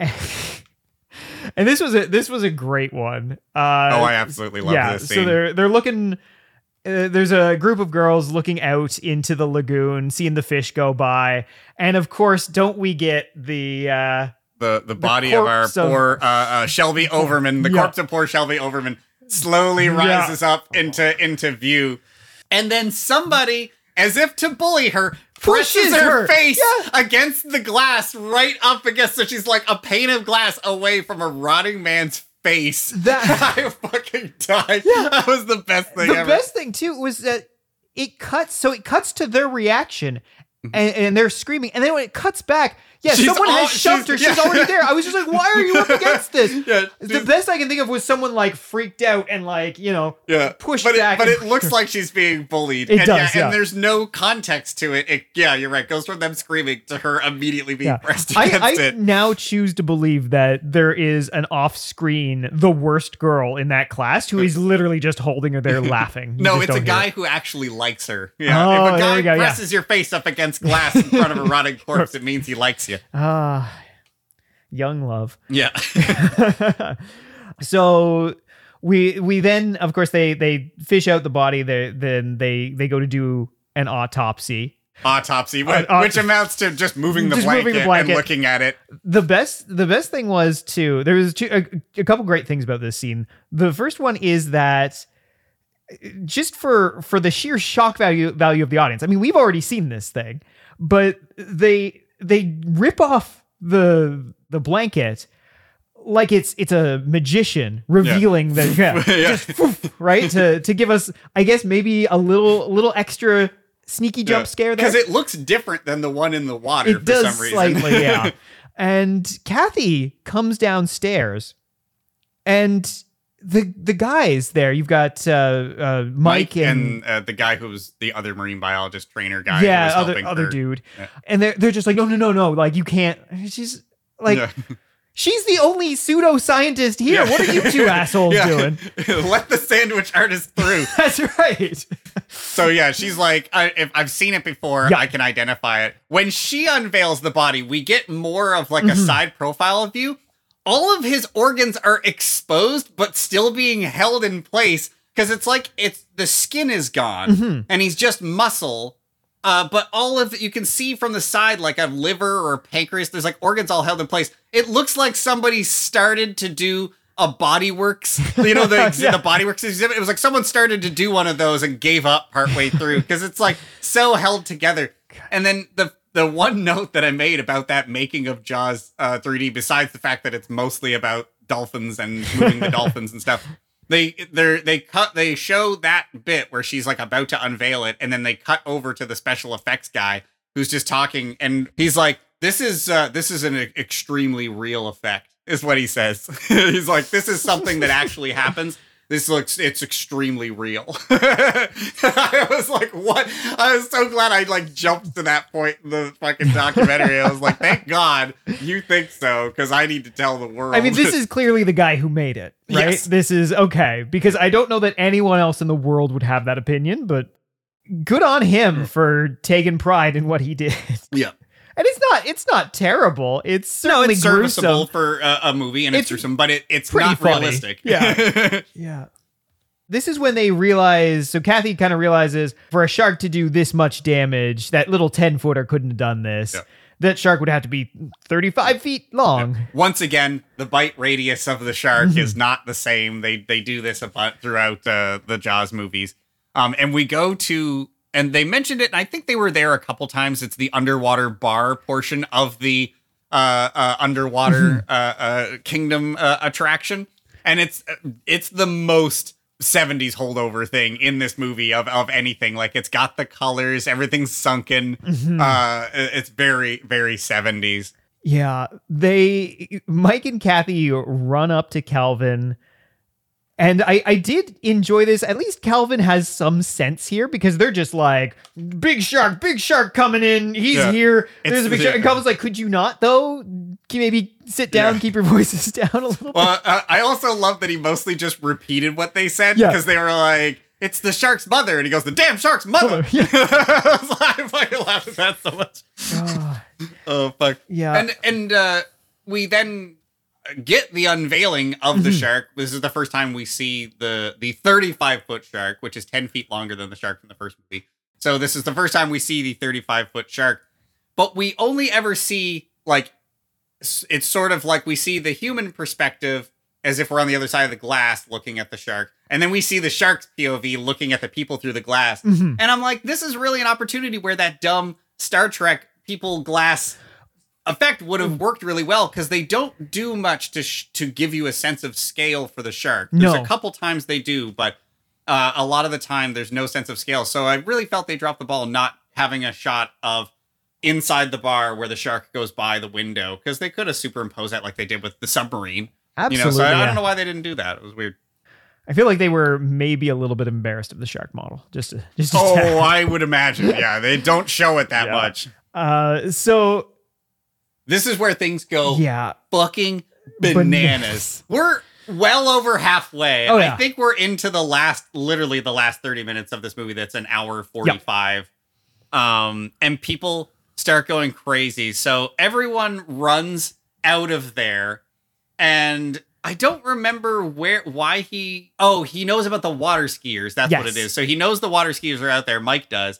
So he goes to get the water skiers in. He runs outside. There's a poor young worker there with a like a, a weird three wheeled motorized cart with a bunch of popcorn on the back of it, and Mike like throws him on. He doesn't like, Like full go, G- I'm full your GTA." boss. Yeah. I, I need this. He throws the guy off of the cart, gets on it, speeds away, so all the popcorn falls on the ground.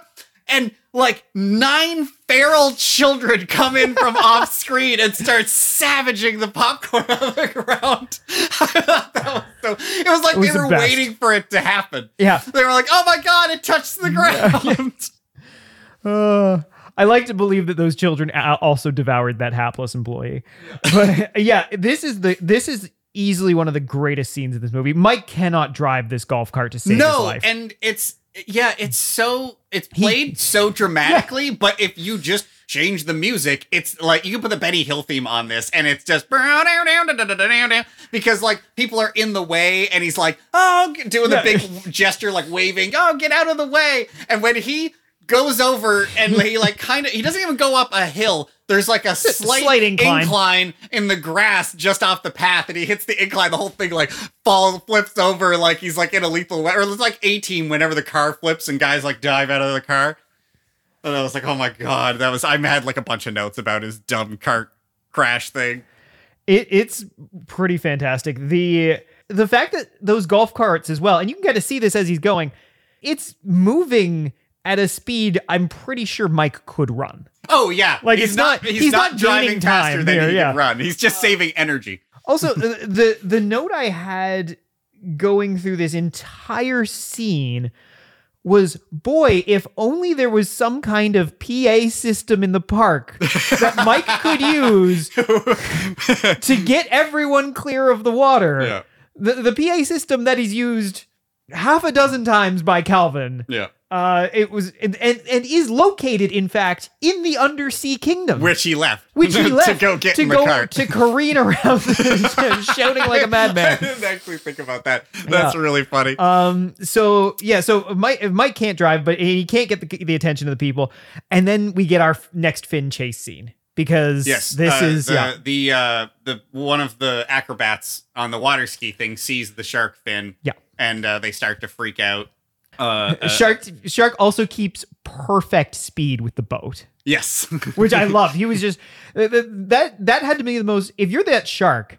How frustrated are you? Because we get like three near misses here, right? The the Yes, because the water yeah. skiers all fall over because they freak out, yeah. but they're able to to get get Some them get to shore, some get yeah, in, a boat. in a boat Everyone, everyone gets away. Yeah. all the time that we're shown the water skiers, you think we're setting it up because we're gonna destroy like five of them. Mm-hmm. Yep. Nope, No, they're fine. they all survive. They're fine. Everyone Yeah. survives. Yeah, uh, and then uh, was it two things with water skiers? Because there's there's two separate incidents before we get to the bumper boats. Yeah, so the the two silver bullet guys, The silver ha- bullet get- guys, get- yeah. they like have a near miss with the Yes, shark. that's the other The guys. the the group of acrobatic ones have a near miss. They get pulled in, and then also I don't remember if it happened there or over by the bumper boats, but there's people that are standing on like a dock. And they see the shark, and then for no reason the dock breaks Yes. beneath them, like it's made of like rotten timber. Like all of like it was gonna happen whether there was a shark or not, but because they put eyes on a shark, the dock just collapsed beneath them. Yeah. That was that was a great little thing where if you're watching it because this all happens very quickly, Oh, yeah. you might miss it and not really you know, it's just it's another set piece. But yeah, the moment you stop and you're just like, wait, what what happened to the dock? What- Yeah. it's like in that? Michael Bay movies where you're not quite sure where the explosion came from, like the second time around, you're like, I don't know. Uh, Water doesn't usually just explode.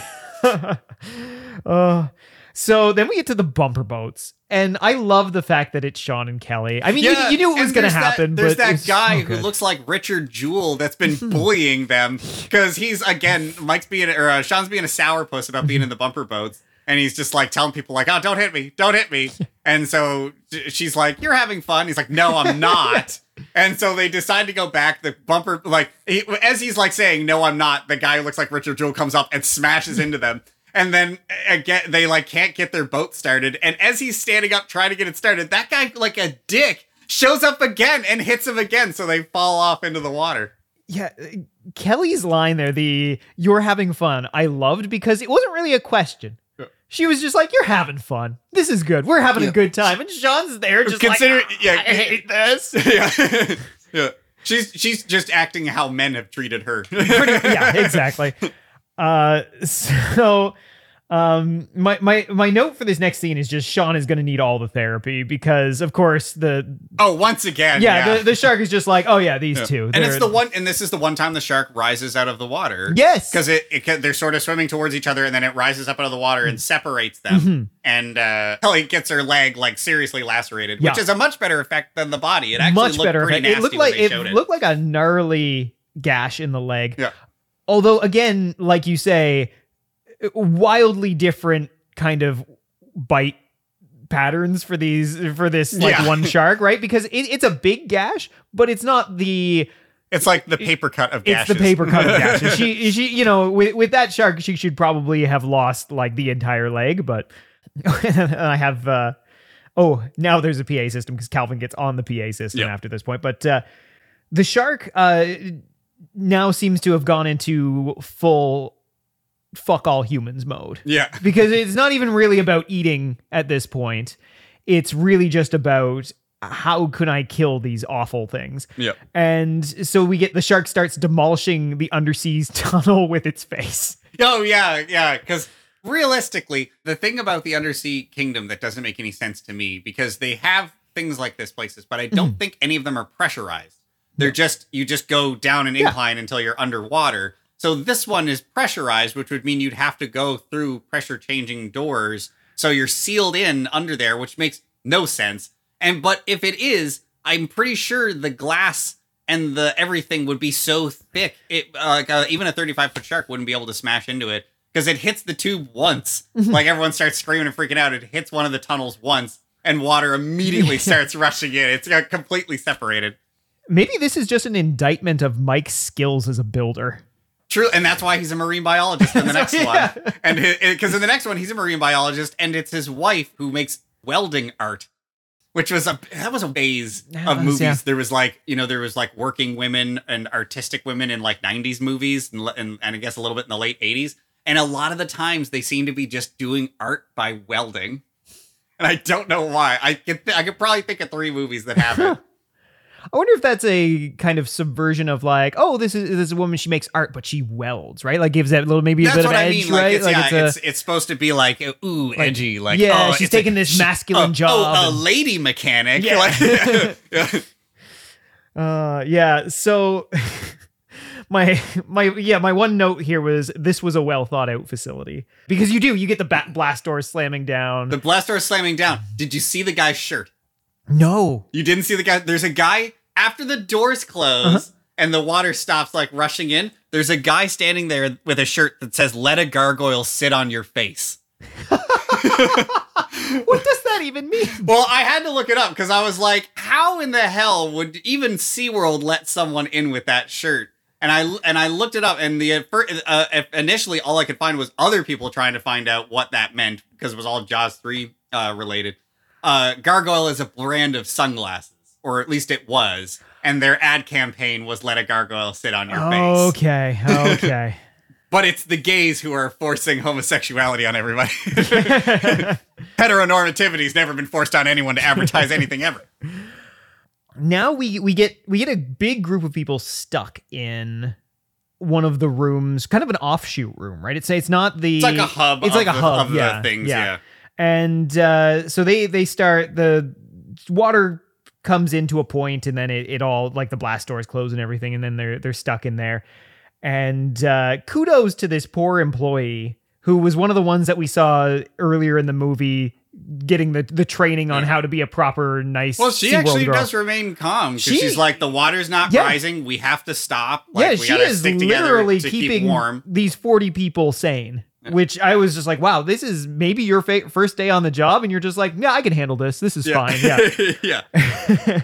so we we eventually end up with our our characters on the surface, and we're kind of in Mike's shop, I guess, or or wherever in SeaWorld they have. Yeah, like, I'm not sure because I was uh, watching this with yeah. my girlfriend, and she was like, it, she thought he was trapped under there too. There's a bit of there's some continuity stuff, especially in this latter part. There's a few continuity things Yeah, that you I yeah. noticed in the background and and in that where it's like, where are we? Yeah, so we're we like right there's now? welding going on in the background. There's there's guys frantically building stuff.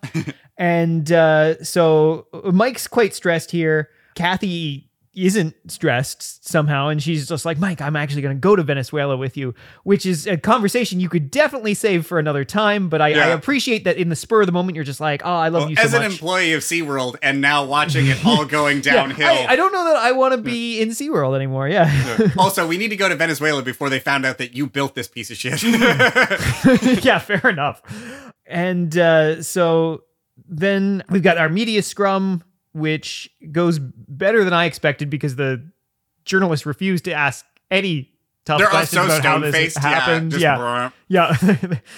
so But this is where they're making pl- well the the British guy again Fitzroy. Fitzroy Yeah. he comes up he's got a cunning and plan. he has he has the plan to lure the shark away Mhm, um because up to this moment all he's been doing is getting wet and taking photos Yeah. there was like a I forgot that he's there during like several montages Yes. of just getting wet and taking, Taking photos, photos. of shit And one of the things I don't know that we mentioned earlier, but his his plan involves this this pump. Uh, there's some of the pumps that they use to to kind of keep this lagoon going, and apparently the 35 foot shark hid in one of these, and that's why they didn't see it for a while, and that's why they thought the 10 foot shark was the only shark. Yeah. And so he's like, "Oh, all we have to do is lure it back into this pump, and then we'll close the the gate." Close the gates and then dispose of him at our leisure. What if she doesn't want to go back in? I think we can pretty much guarantee that she'll want to go back in, don't you, Jack? Sure. Well, just how are you going to guarantee that? Live bait. And he, his plan, though, of course, is to use live bait uh, to bait the shark in there. And of course, he means himself uh, for reasons I'm not sure of. But I, I guess he's, you know, it's he's because he wants to take the photos He It's wants to get those it's the glory It he's is really glory, always yeah. obsessed with the Yeah. glory because that's when the other guy says he's like you should take a grenade or take Mm-hmm. like the the something to to or or, or at least just not have anything in your hands because he swims really slowly away from the He shark does, that yeah. earlier was keeping pace with the speedboat yeah. um but he's like no we need two cameras Fitzroy's and uh, Jake, his manservant slash cameraman slash best friend. I don't really know It's what their relationship I is. just- yeah, they seem to be pretty close at that point in the movie. Yeah. So they they they go in the water. They've got the like, got a lifeline that they kind of tie off. Yeah. Uh, Calvin really helpfully gives us the audience exposition while they're doing all this because they're watching from the command center, Mm. and oh is does, isn't that when he sees the dolphin and he's like oh god is that Yeah. the shark yes. yeah. so then yeah so it- this this works because the, the shark always knows when humans are in its water somehow. But it it has the terrible strategy this this shark of always matching the speed of its prey. Yeah. So jake and and uh jake and Fitzroy. fitzroy's are swimming along with it- it- and they're they've like got the lifeline. They're kind of pulling on the lifeline to help them go faster. And the shark is just very leisurely following them not in a hurry at all I think it's about the speed that that robot was capable of moving without breaking apart. yeah yeah and uh so they they do get it in the pump So that that's great. Jake stays out of the the pump. Yeah. So he can close the gate. Fitzroyce goes in. Shark follows Fitzroyce. Lifeline breaks somehow. Uh, or it's the cord snaps or whatever. And then Fitzroyce can't swim all of a sudden when as soon as the Yeah. lifeline breaks. Yeah, he like despite the fact that he's thrashing, he stays in place as the shark slowly gets closer to him. Yeah. But we do get one of the best Greatest. shots in the in the whole movie. Oh, yeah. Is that Fitzroy gets eaten by the shark, but sort of all in one bite. Mm-hmm. And so he's inside the shark's mouth, and then the camera is then inside of the shark looking out as the mouth is like opening and closing and he's like trying to, to Yeah. get out and he's just getting like tumbled around and yeah I, I that was i remember the first time i watched it was the really standout shot in this movie and i thought was really great really creative way uh, to do this and really stands in contrast to the fact that he the director is so subtle at Mm-hmm. the beginning of the movie and it's like no fuck it you're this is the third one go Yeah. all out It should like, it should crazy been an hour and 40 minutes of this. yeah it, Yeah. it really would it would it would have elevated the movie for but for it, me, I when I watched this, especially the the first time, I was just like, where did this come from? This is Yeah. this is so fun. And yeah, I mean, it's it doesn't look real, obviously. no the, the shark only has one row of teeth the shark only has one row of teeth. Fitzroyce is is clearly like the the shark puppet is moving up and down. Fitzroyce is just like kind of like mm, like he's he's not. He looks yeah. like he's like try, he's like daring himself to stick his hand out. Yeah. Like, oop, oop, Ooh, you get, oh, you're, you getting gotta bite me. me. You gotta bite me. uh, the sound design though i loved for this the the sounds of him getting uh, crunched and munched when the when the Yeah. shark finally gets him and I think this is also they hadn't had. I didn't have it too much earlier, but this is the first time the shark roars. yes. I believe as well, because and consistently now for the next fifteen minutes or whatever's left of this movie, the shark openly roars like a tiger. it's pretty great yeah and this this scene goes on for a while too or at least it feels like it right this this death scene um but yeah it's it's really really fun so yeah, so he gets crunched. The shark then does something a shark can't do, which is swim, Mm-hmm. swim backwards, yeah Uh, so it just it's not even hitting its tail against the gate. It's, It's just kind of sort of, like swishing back and forth Yeah. until the point that the gate gives Just, way. whoa, like it like, like the metal- You see the yeah. metal's bending and banging yeah off of it. and, so and during this time mike has gone down he's been trying to weld to weld the tunnel doing so some underwater welding so it it, can be pressurized yeah so that's um and, and I, I, Calvin and uh, his crew are monitoring the the gate where the shark is. And yeah this is this is wild because this this shark takes up the entire kind of pump house or whatever it is. Somehow yeah you you see when the gate when the gate goes and like the the it, it swings open and, and swings up too Yeah. and like remains up. Uh then the the shark is facing the right way when it comes Yeah. out. So the shark did a full like i don't know if it's made out of like jello but that shark is A 35 flexible. foot shark he's been doing his shark yoga yeah for sure.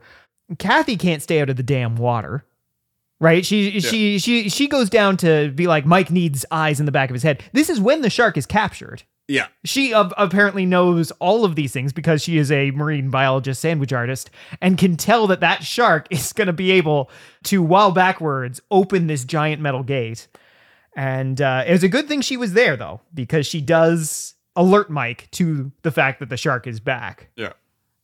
oh boy I think we we missed it, but I know. Oh, when Fitz when Fitzroyce is in the water, two things about his outfit. One, he has a really weird headpiece Mm-hmm. for his scuba outfit, which I don't know if you've seen all the Star Trek movies, but in three, when they go, I think it's the third one at the end of it, or the beginning of the fourth one, they're on Vulcan, and that's what the the Vulcans have. They have like a weird looking red Smurf cap, and that's all I could think of when I looked at it. Also, he has a regulator in his mouth, not a full face mask, but mm-hmm. talks completely normally. Oh yeah i didn't pick up on that but you're you're It's, 100% like, right yeah. Jammed right into his like in- Yeah. into his lips. You can tell it could just be if he tried to talk. But that was something I noticed. So yeah, they they realize that the the shark is coming for them. Once again, yes, it can only come at them at the speed of uh of plot. Uh, so they're able to swim back Mm-hmm. Yeah. to the uh the pressure door because they have like a pressure pool Yes. in the uh, command center, and we get something that I- know has been done in other things, but predates Aliens, predates Jurassic Park. The shark teeth come through the door and stop Yes. them from closing the door. So I thought that was, and again, another fun moment where they're kind of letting loose. They're letting their hair down in the last few minutes to, to kind of do the fun Yeah. shark stuff. I was trying for the life of me to figure out how that worked. Oh, logistically, it with the doesn't make shark. sense it at all. It could not have happened, but I, you know what? By that point, it, it's just fun. We're Yeah. having fun here, so don't don't think about it too much. Oh yeah, the the I was gonna say uh, they they escape with with the help of the our our great friends the dolphins, and honestly, I was sure one of those dolphins got got munched. And, Oh, and we'll that was- find out yeah. later that it doesn't, but it, it kind of fakes us out into thinking that one of the Yeah. dolphins gets gets uh, killed. yeah, they go into the control room, Yes. and then we get the shark very slowly coming towards the screen, which was a, clearly a 3D Yeah. effect. And it's just like, again, no sense of scale uh, because we don't actually, they're clearly looking at it through like a pane of glass, but we don't see the edges of the pane of glass. Mm-hmm. No, so there's don't. no scale. The shark just gets closer and closer till eventually they arbitrarily decide that it has hit the glass and 3D broken glass flies at us.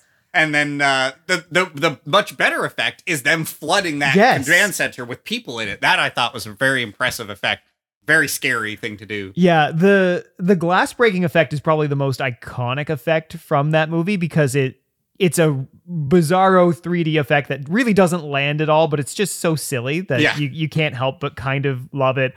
The shark model doesn't move an inch. It, it's just it's just brought closer. Yeah. um yeah it's it's fun. I love the this yeah the scene where the water rushes in. I thought that was very very cool. And- but we also get again with the, the scaling of this shark is bizarre because it doesn't seem to be able to get all the way through into the command room right? When Yeah. when they're they're going uh or when it's after them. It seems to be like kind of stuck in the viewport but and it keeps like backing up and coming back Yeah. because we see a, a side view of it which looks like stop motion or something and it seems to be the only bit of stop motion for the shark in the movie at all where it's like kind of wriggling around and i would have honestly been happy with more of that uh, i Mm-hmm. don't know why they didn't use it but yeah we versus the very slow robot god give me a full stop Oh. motion shark that would Oh cool. yeah, I would have been fine with that. Yeah. Um, but yeah, it's like trying to get in. I forget if it was his brother or his cousin or his nephew or whatever. But Louis Gossett Jr. is like he said it, he said it earlier. There was a guy in the command room that was related to him, and he gets eaten by the shark. And Louis Gossett Jr., who's been the money grubbing park guy, gets a redemption. He saves Mm-hmm. He a woman. yeah. He, he grabs a woman and swims away. They're never seen again. We Nope. assume they make it out. and we do hear But- that they made it as Oh, well okay. later it's- on. okay, I, I, Yeah. I missed that, but yeah, it was weird that they gave him the redemption, but then like so like kind of flat. Like Mm-hmm. there was really no build up to that, and the fact that his like the guy, the other, the relative of his who was nice, gets immediately It's destroyed. destroyed by the shark. Yeah, it's interesting. His character was interesting, Calvin, in that he does play your classic kind of businessman in it for the money type of thing, but he doesn't come off super skeezy. He comes off more of like more opportunistic. I, I didn't feel feel like they overdid his kind of you know businessman villain thing. Yeah. So I feel like he didn't even really need the the arc, right? He just kind of he made No. some bad decisions. He shouldn't have moved the shark to the little pen, but otherwise, like his decisions in the movie aren't terrible, and he doesn't he doesn't intr- treat his employees the best, but he also doesn't go out of his way to you know make their lives miserable. So Yeah. I thought it was interesting. Yeah, I did. I did think it was funny because you expect him especially right because he is the the personification of the park in this in this movie right Yeah. like he is the like he is the hubris of man here and he just yeah he just swims off with the the girl He's Yeah. fine. he's fine Yeah, I, I forgot. I did write down in my notes because I forgot about the coming for the glass, and I was watching with my girlfriend who had never seen it before. And as soon as that happened, she started burst out laughing, and I just shouted, "It's coming right for us!" so I had to do that. So yeah, so they give the the redemption arc, and now Catherine and Mike are kind of not really trapped. They should be able to go the same way, but they take the opportunity to kill the shark because inside the mouth is what's left of the corpse of uh, uh oh my god, I can never remember. Fitzroyce, yeah. Of Fitzroyce, uh, who still has a grenade in his hand. They s- magically manage to get like a hooked pole through the like the the the the pin and pull it. And then, despite the fact that they're underwater and the explosion would destroy their organs because they're not far enough away, they get behind one of the desks as if it's a, like not underwater. They get behind the desk, and the shark, when the shark explodes, they no way they blew up that robot. That Oh, is no. clearly an explosion over like laid over top of the shot of the of the Mhm. shark coming towards the glass. But we get the last 3D effect of the shark bits flying towards the screen and the the lower and upper half of the jaws like tumbling and then settling into the the jaws shape. Apparently, some of the debris that was there was they ripped apart a, an ET toy and used it for some of the debris that blows around. I just- I can see that because it is. It's all just like chunks Weird- and bits yeah, and things, and that makes sense because all yeah. ET really was was weird bits, Yeah, things. yeah. so. Yeah, that was I, I I enjoyed that. I enjoyed the explosion. I enjoyed the shark, like the shark bits coming at the Yeah. screen. I thought that Oh, was yeah. fun.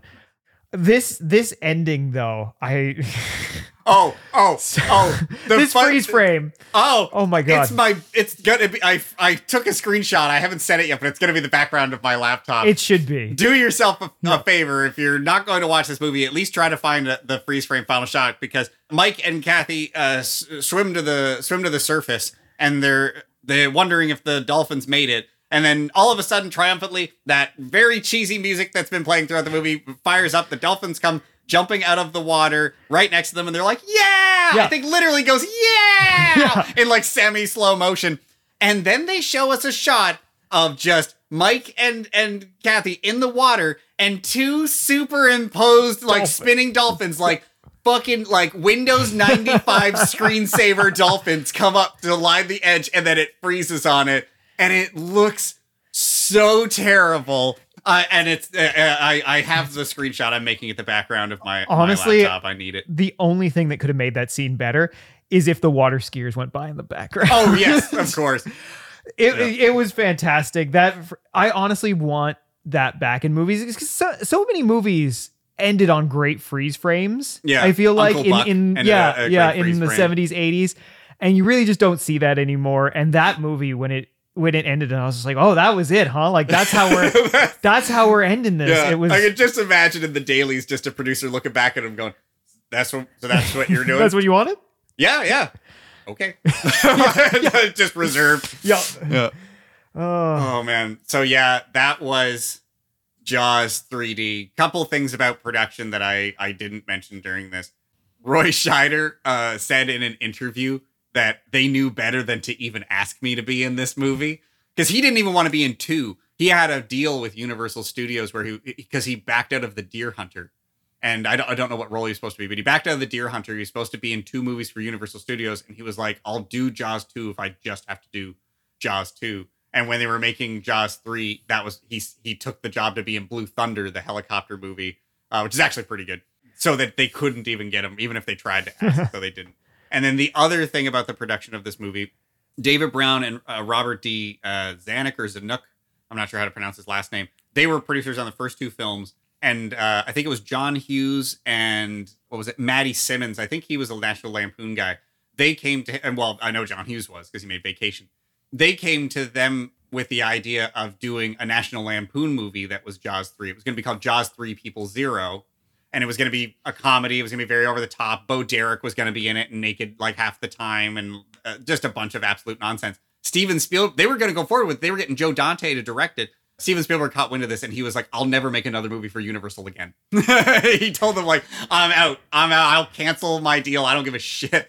If you make that movie, I'm not doing it." So I'm glad he at least shut that down. I think it would have been fine. Yeah. You know, I, I I don't think it would have like you know hung around. There's a lot of like kind of weird comedies like you know people never never talks about Airplane Two. I think it would have fallen that way. Yeah. like it kind of would have just yeah no one cared about it or or the the large bus. I, I forget what that movie was. like eighty percent of National Lampoon movies. Oh yeah, yeah. If you ever want to go on a shocking deep dive, look up how many National Mhm. Lampoon There's movies so there many. are, and it's shocking how many are theatrical releases. Yeah. Uh, for me, I think final thoughts on this. To me, as far as kind of cheesy, fun exploitation esque films go, for me, this is a real summer blockbuster film, right? It, it's kind of I, I lump this in a strange way in with a lot of movies that we get nowadays, like Marvel movies, where you kind of just turn your brain off and you're just have a good time don't question it too much. Just enjoy the nonsense that this movie has to offer because there is a lot of nonsense in this movie. And watching it, like I, I watched it about five years ago when my friends and I first started doing our bad movie nights, and I hadn't seen it since then. And I was not very charitable to it when on first watch, but watching it again now, I really had a I had a good time. I had a good time. Yeah, I have a good time with all the Jaws sequels, and for different reasons. Uh, and and you're right what you say that it it is kind of in that exploitation way, but it is a very it still feels like a Hollywood blockbuster. So it fails in the way that a Mhm. Hollywood blockbuster fails. Yeah. And so if you're not really into watching these kinds of movies, it certainly would come across as more boring and stuff because there is so much uh, at the beginning that that happens that's really not important. There's setups with no payoff Mhm. uh, ultimately, like Yeah. with the water Well, skiers and, and, Sh- Sean stuff. and Kelly just disappear, right? Kelly gets Yeah, uh, yeah, gets wounded, and then they go off on the the ambulance, never to be seen or heard from again. yeah. So there's there, there's a lot of alt with it, um, but there's also a lot of fun because unlike shark movies that don't have a large budget, other kind of y- the Sharknados or the Italian Jaws ripoffs, they don't hold it together as well as this movie does. So even though it could be considered quote unquote bad, Mhm. it's still much more entertaining than 99% of other shark movies. Absolutely. Uh, so I think just even on that merit alone, it holds up. And and and the same really can be said for the other Jaws sequels. There's a certain polish to them that makes them watchable, uh, even when they're not very good. And and maybe I'm just talking from a soft spot because I used to rent a lot of movies, not knowing what I was getting into when I was younger. So I would have you know something built up in my mind, and not es- essentially for the entire movie, but for at least some piece of it because I was used to movies meandering along, not showing me the monster because they were so low budget. So I was fine with that. You know, I would rent old Godzilla movies and then it takes until the last 20 minutes for Godzilla to come out. But as a kid, that just, I didn't care. I was watching a movie. Mhm. And so I think I do have a soft spot for this movie for doing that, that it's like, okay, we're, we're building up, we're building up, we're building up. And then ultimately it does deliver by being its most silly uh, at the end. I think that's got it. I think we have successfully done Jaws 3D. The only thing I regret is that we couldn't make this podcast 3D. Yes, I, yeah. I wish we could. Yeah. Well, I mean, I guess if you buy into the 3D audio, whatever that means. Ooh, yeah. I'll see when I'm editing this if I can if I can make Yeah. it 3D for him. I'll just I'll just keep messing with the pan so it just comes in like Oh, at random times. Yeah. Yeah. everyone will love that. um, definite watch. Uh, definite watch if you are into these kinds of movies. If you're not, maybe just listen to how we described it. It's Yeah. probably enough for you. um, but I think if these are the kinds of movies, if you like watching mo- a kind of offbeat stuff and, and movies that we, we like, I would say definitely check it out. I, I think it's a great movie to just throw on Sunday afternoon because you can miss some of the beginning by going to do your laundry. not going to be a problem. You're not gonna be a really problem not going to be a problem. Yeah. So Josh, what's on deck for next week? Well, it's a little movie based on a Stephen King property. It's the adaptation of Stephen King's short story Trucks. That's right. It's the 90s TV movie Trucks, not Maximum Overdrive. Straight up Trucks, which I guess could also be considered the remake of Maximum Overdrive. I just figure Maximum Overdrive is done to death. Not that we won't at some point get to it on this podcast. It doesn't matter how many times it's done, it, it has a lot to be said for it. But I remember, again, going back to my IMDb days, found out about trucks. It has a wild poster that is like, it's the cab of like a semi with uh, like a, a screaming skeleton, I think, in the driver's seat. Does not happen in the movie. and then there was again, yeah, like a 280p trailer that barely showed anything. So I didn't know what to expect going into it. I watched it a few years ago during one of my like long, like I'm gonna watch a million horror movies leading up to Halloween. It's a Stephen King TV movie, which are hit and hit or miss, like drastically hit or miss uh, movies. And uh, and yeah, just having never seen anything about it, like I, I didn't know what to get. And being a TV movie, I was like, you know, that a lot of times it they're very boring. it's a lot of talking. So I've just looked this up now, and it is exactly as you describe, except for the tagline: "You turn, you die." Oh god. Oh, Josh, this is. Oh, I have not seen. So for our audience, I've seen our first two movies beforehand, uh, Chopping Mall and and Jaws 3D. this is going to be a brand new experience for me. And just based on this, I have I have reservations. oh, it's it's gonna be a good one. And I think the only other thing that I'll add is uh, uh, for people who do want to watch Jaws 3D. I didn't find it streaming anywhere. You're probably gonna have to rent it on Apple or something like that. Th- Uh, there is a place that has it. It's actually the Internet Archive. oh, okay. Yep. So Internet Archive has Yep. it. So yeah, if you if you search uh just I think Jaws 3D full movie or something, it, yeah, Internet Archive has the full movie. It is the 2D kind of fuzzy version, Yeah. but it's enough to to get you through. You'll get the you'll you'll figure out which parts were meant to be super 3D. Don't Yeah. worry. all right. See you next time. Damn mammal. This one's a fish. A simple, beautiful fish. Thanks for listening. If you haven't already, join the cult today by subscribing and giving us a five star review on your podcast platform of choice.